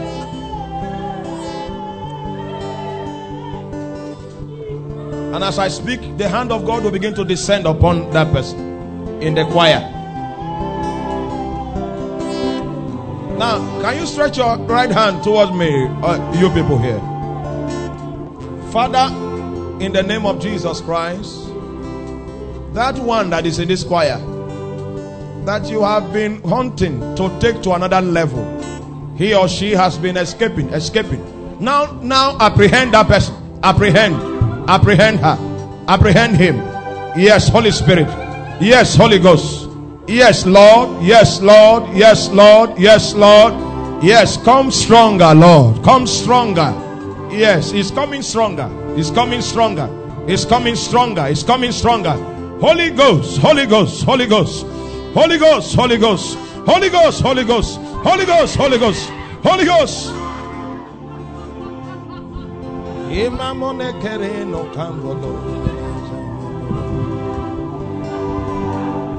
Himamona de Macandelo Basamina de Himamona de Saina Coramo Comana. I am Mama. I am Mama. Let your presence rest upon me. Now, those of you that are here, stretch that hand here. Now, the Lord says, He will give you people help. I saw one of you praying for God's help. Father, that one that cried for help, that the prayers ascended into heaven, that you allowed the chariot I saw move around this hall let that chariot descend upon that person on this road on this road holy ghost holy ghost holy ghost. Okay the chariot is descending right now. It's descending. Holy ghost locate that one person that cried from this road and the prayers went into the heavens. He or she cried for help. Father Minister your grace on that life now, now, now, now, now, now, now. Stronger, stronger, Lord, stronger, Lord, stronger, Lord, stronger, Lord, stronger, Lord, stronger, Lord, stronger, Lord.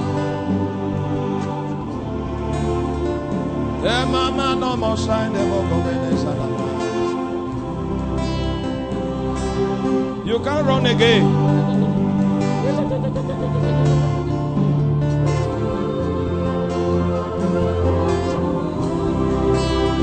Now, ushers, help me bring that person. Let there be help and strength. Help and strength. Now, listen to me, all of you on this row. You can sit down. You people here can sit down.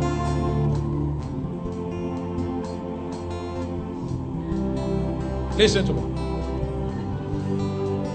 Based on the visions that I see, there is one among you here. God will show you a sign. Ah,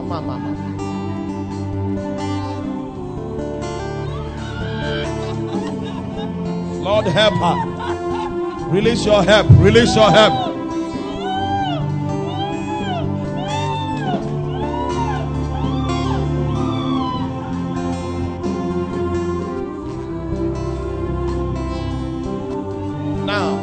Hallelujah. Can you do me a favor? Just put your hand on your stomach. You don't need to believe. But there's something God wants to burn off. He wants to burn something from your body. He wants to burn off something.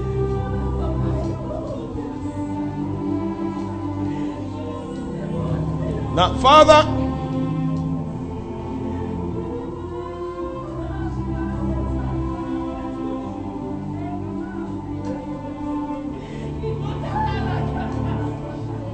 Father, begin that your work that you said you will do. And begin to burn off that which you have not planted on their lives. Now, God is burning something now. He's, he has started burning something. The hand of God will begin to come strong upon the people that God is burning that thing. He's, I don't know what he's doing, but he said burning, burning. Father, transmit that fire. Transmit that fire. Transmit that fire. Transmit that fire. Transmit that fire. Let the fire become intense. Become intense. Become intense. Become intense. Become intense. Become intense. Yes. Yes, it's burning off. It's burning it off. It's burning. Yes, it's burning it.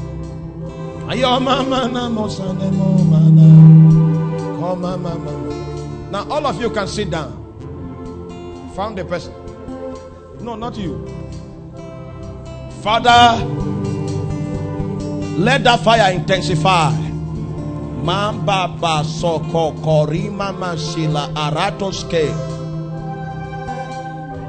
Burn off. Yes.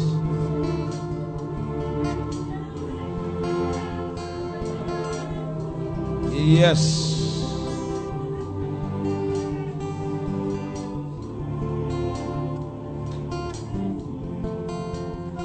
For those of you here, I'm seeing in the spirit, God is giving a cup. A cup. And I'm asking him, why are you releasing this cup? And he says he's going to give a drink. Now, so there's a drink that somebody will drink here. Father, just stretch your right hand toward me. That's all. If you want to sit, you can sit. If you want to stand, you can stand. No problem. But no difference. But he will give drink now. Lord, in the name of Jesus, you said you will give. Oh my God.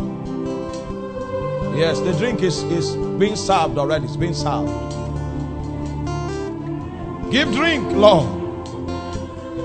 Yes, it's come. In fact, the drink is the cups are many. The cups are many. Father, give drink. Give drink. Give drink. Give drink. Give drink. Give drink, Lord. Give drink, Lord. Give drink. Give drink. Give drink. Listen to me. Any kind of disease, sickness that you have carried till today, I banish it and I command it to dry up in the name of Jesus Christ. This is drink that is drink indeed, a drink of His Spirit.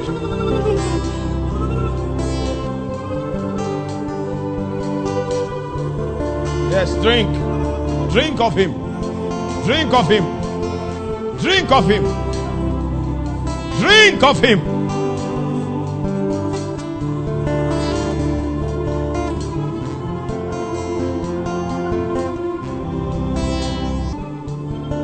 Yeah, namo, namo, namo, namo, say namo. Allow her drink. Drink of his spirit.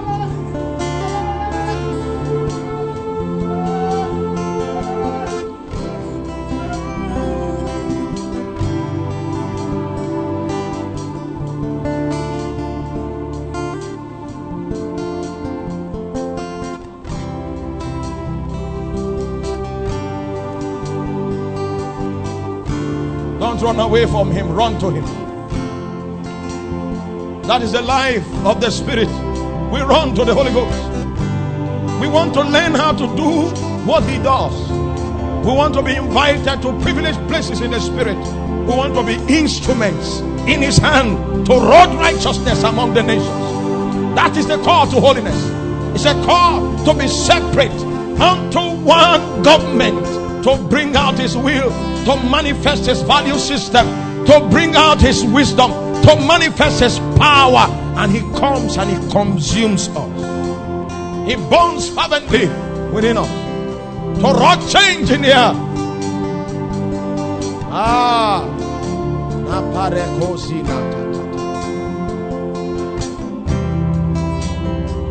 something is descending from heaven. Oh my God.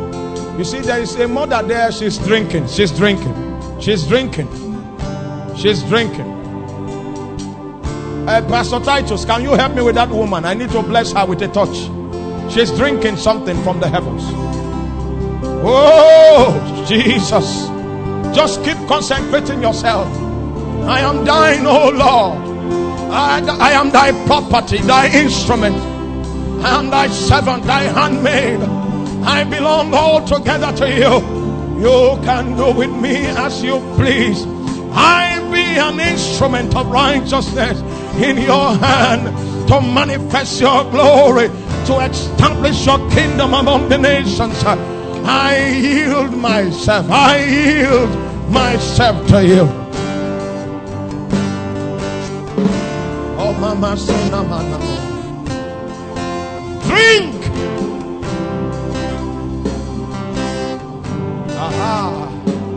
Lord, give her drink. Drink from your presence. Drink from your presence, Lord. Grant her drink. Thank you, Jesus.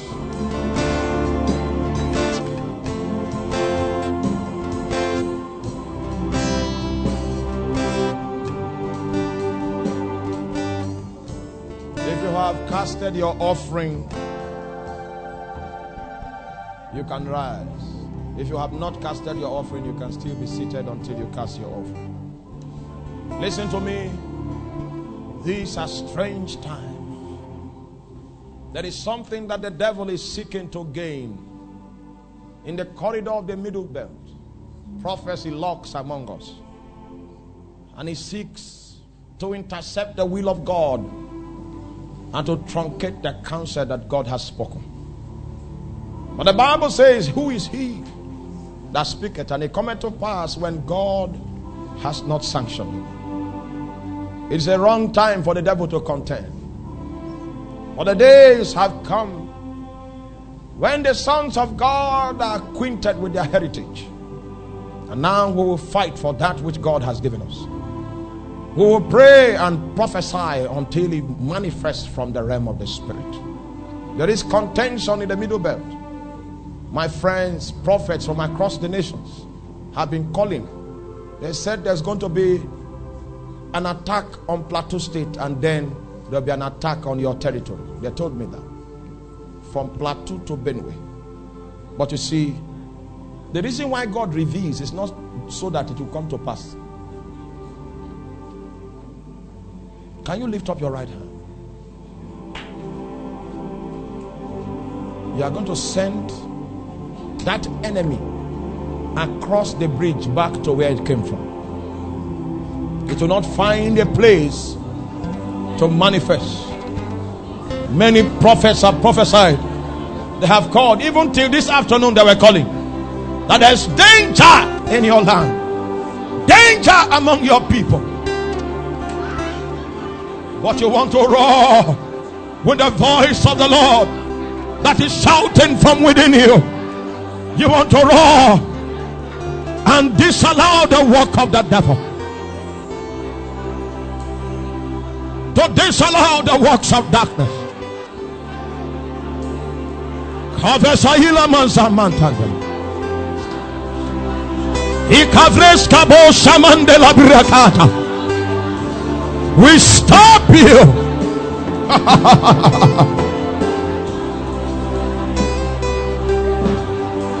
we resist you. And we decree that within our borders, within our land, no blood shall be spilled, no bone shall be broken. Sibatom perakamezai, sebakera makanda baboria. Makabera Shekamanta. Every Islamic plan for the middle belt, that cancer that has gone up, you want to curse that cancer. You want to curse it. You want to curse that cancer. It shall not prosper. It shall not stand.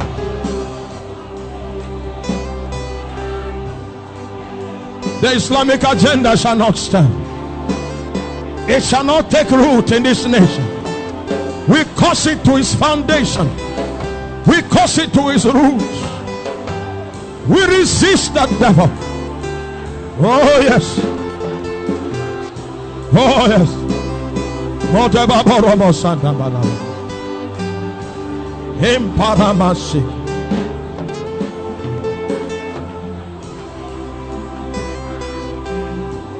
In Jesus. It is always a danger to us in the middle belt when a Christian governor goes down. It's always a danger. Because the Christian governor went down in Taraba State, another corridor was opened. A lot of things were done across that corridor to afflict. And now, the strongest of all is Plateau State Governor. He has kept the gate. Right now, he's attacked with, with strange sickness. They, drove, they, they had to fly him out of the country. Can we command healing to travel with him? We need that one standing. That's the only one that is not, is not manipulated. in this corridor. It's better for a man to be dead than for him to be an instrument to the hand of the devil. We have seen the futility of men without conviction. This one has conviction. Even if in the books in the heavens it was written that his time of exit has come, we change it. When Jesus came back from death, from the grave, he had the key of hell and of death. The church can decide who dies, and we decide concerning him, you will live and not die. Can you prophesy life to this man? We reject that attempt. We call you back to your office.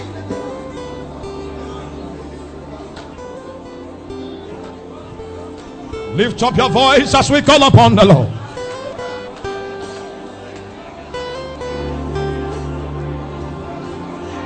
We forbid this plan of the devil. We forbid it in the name of Jesus.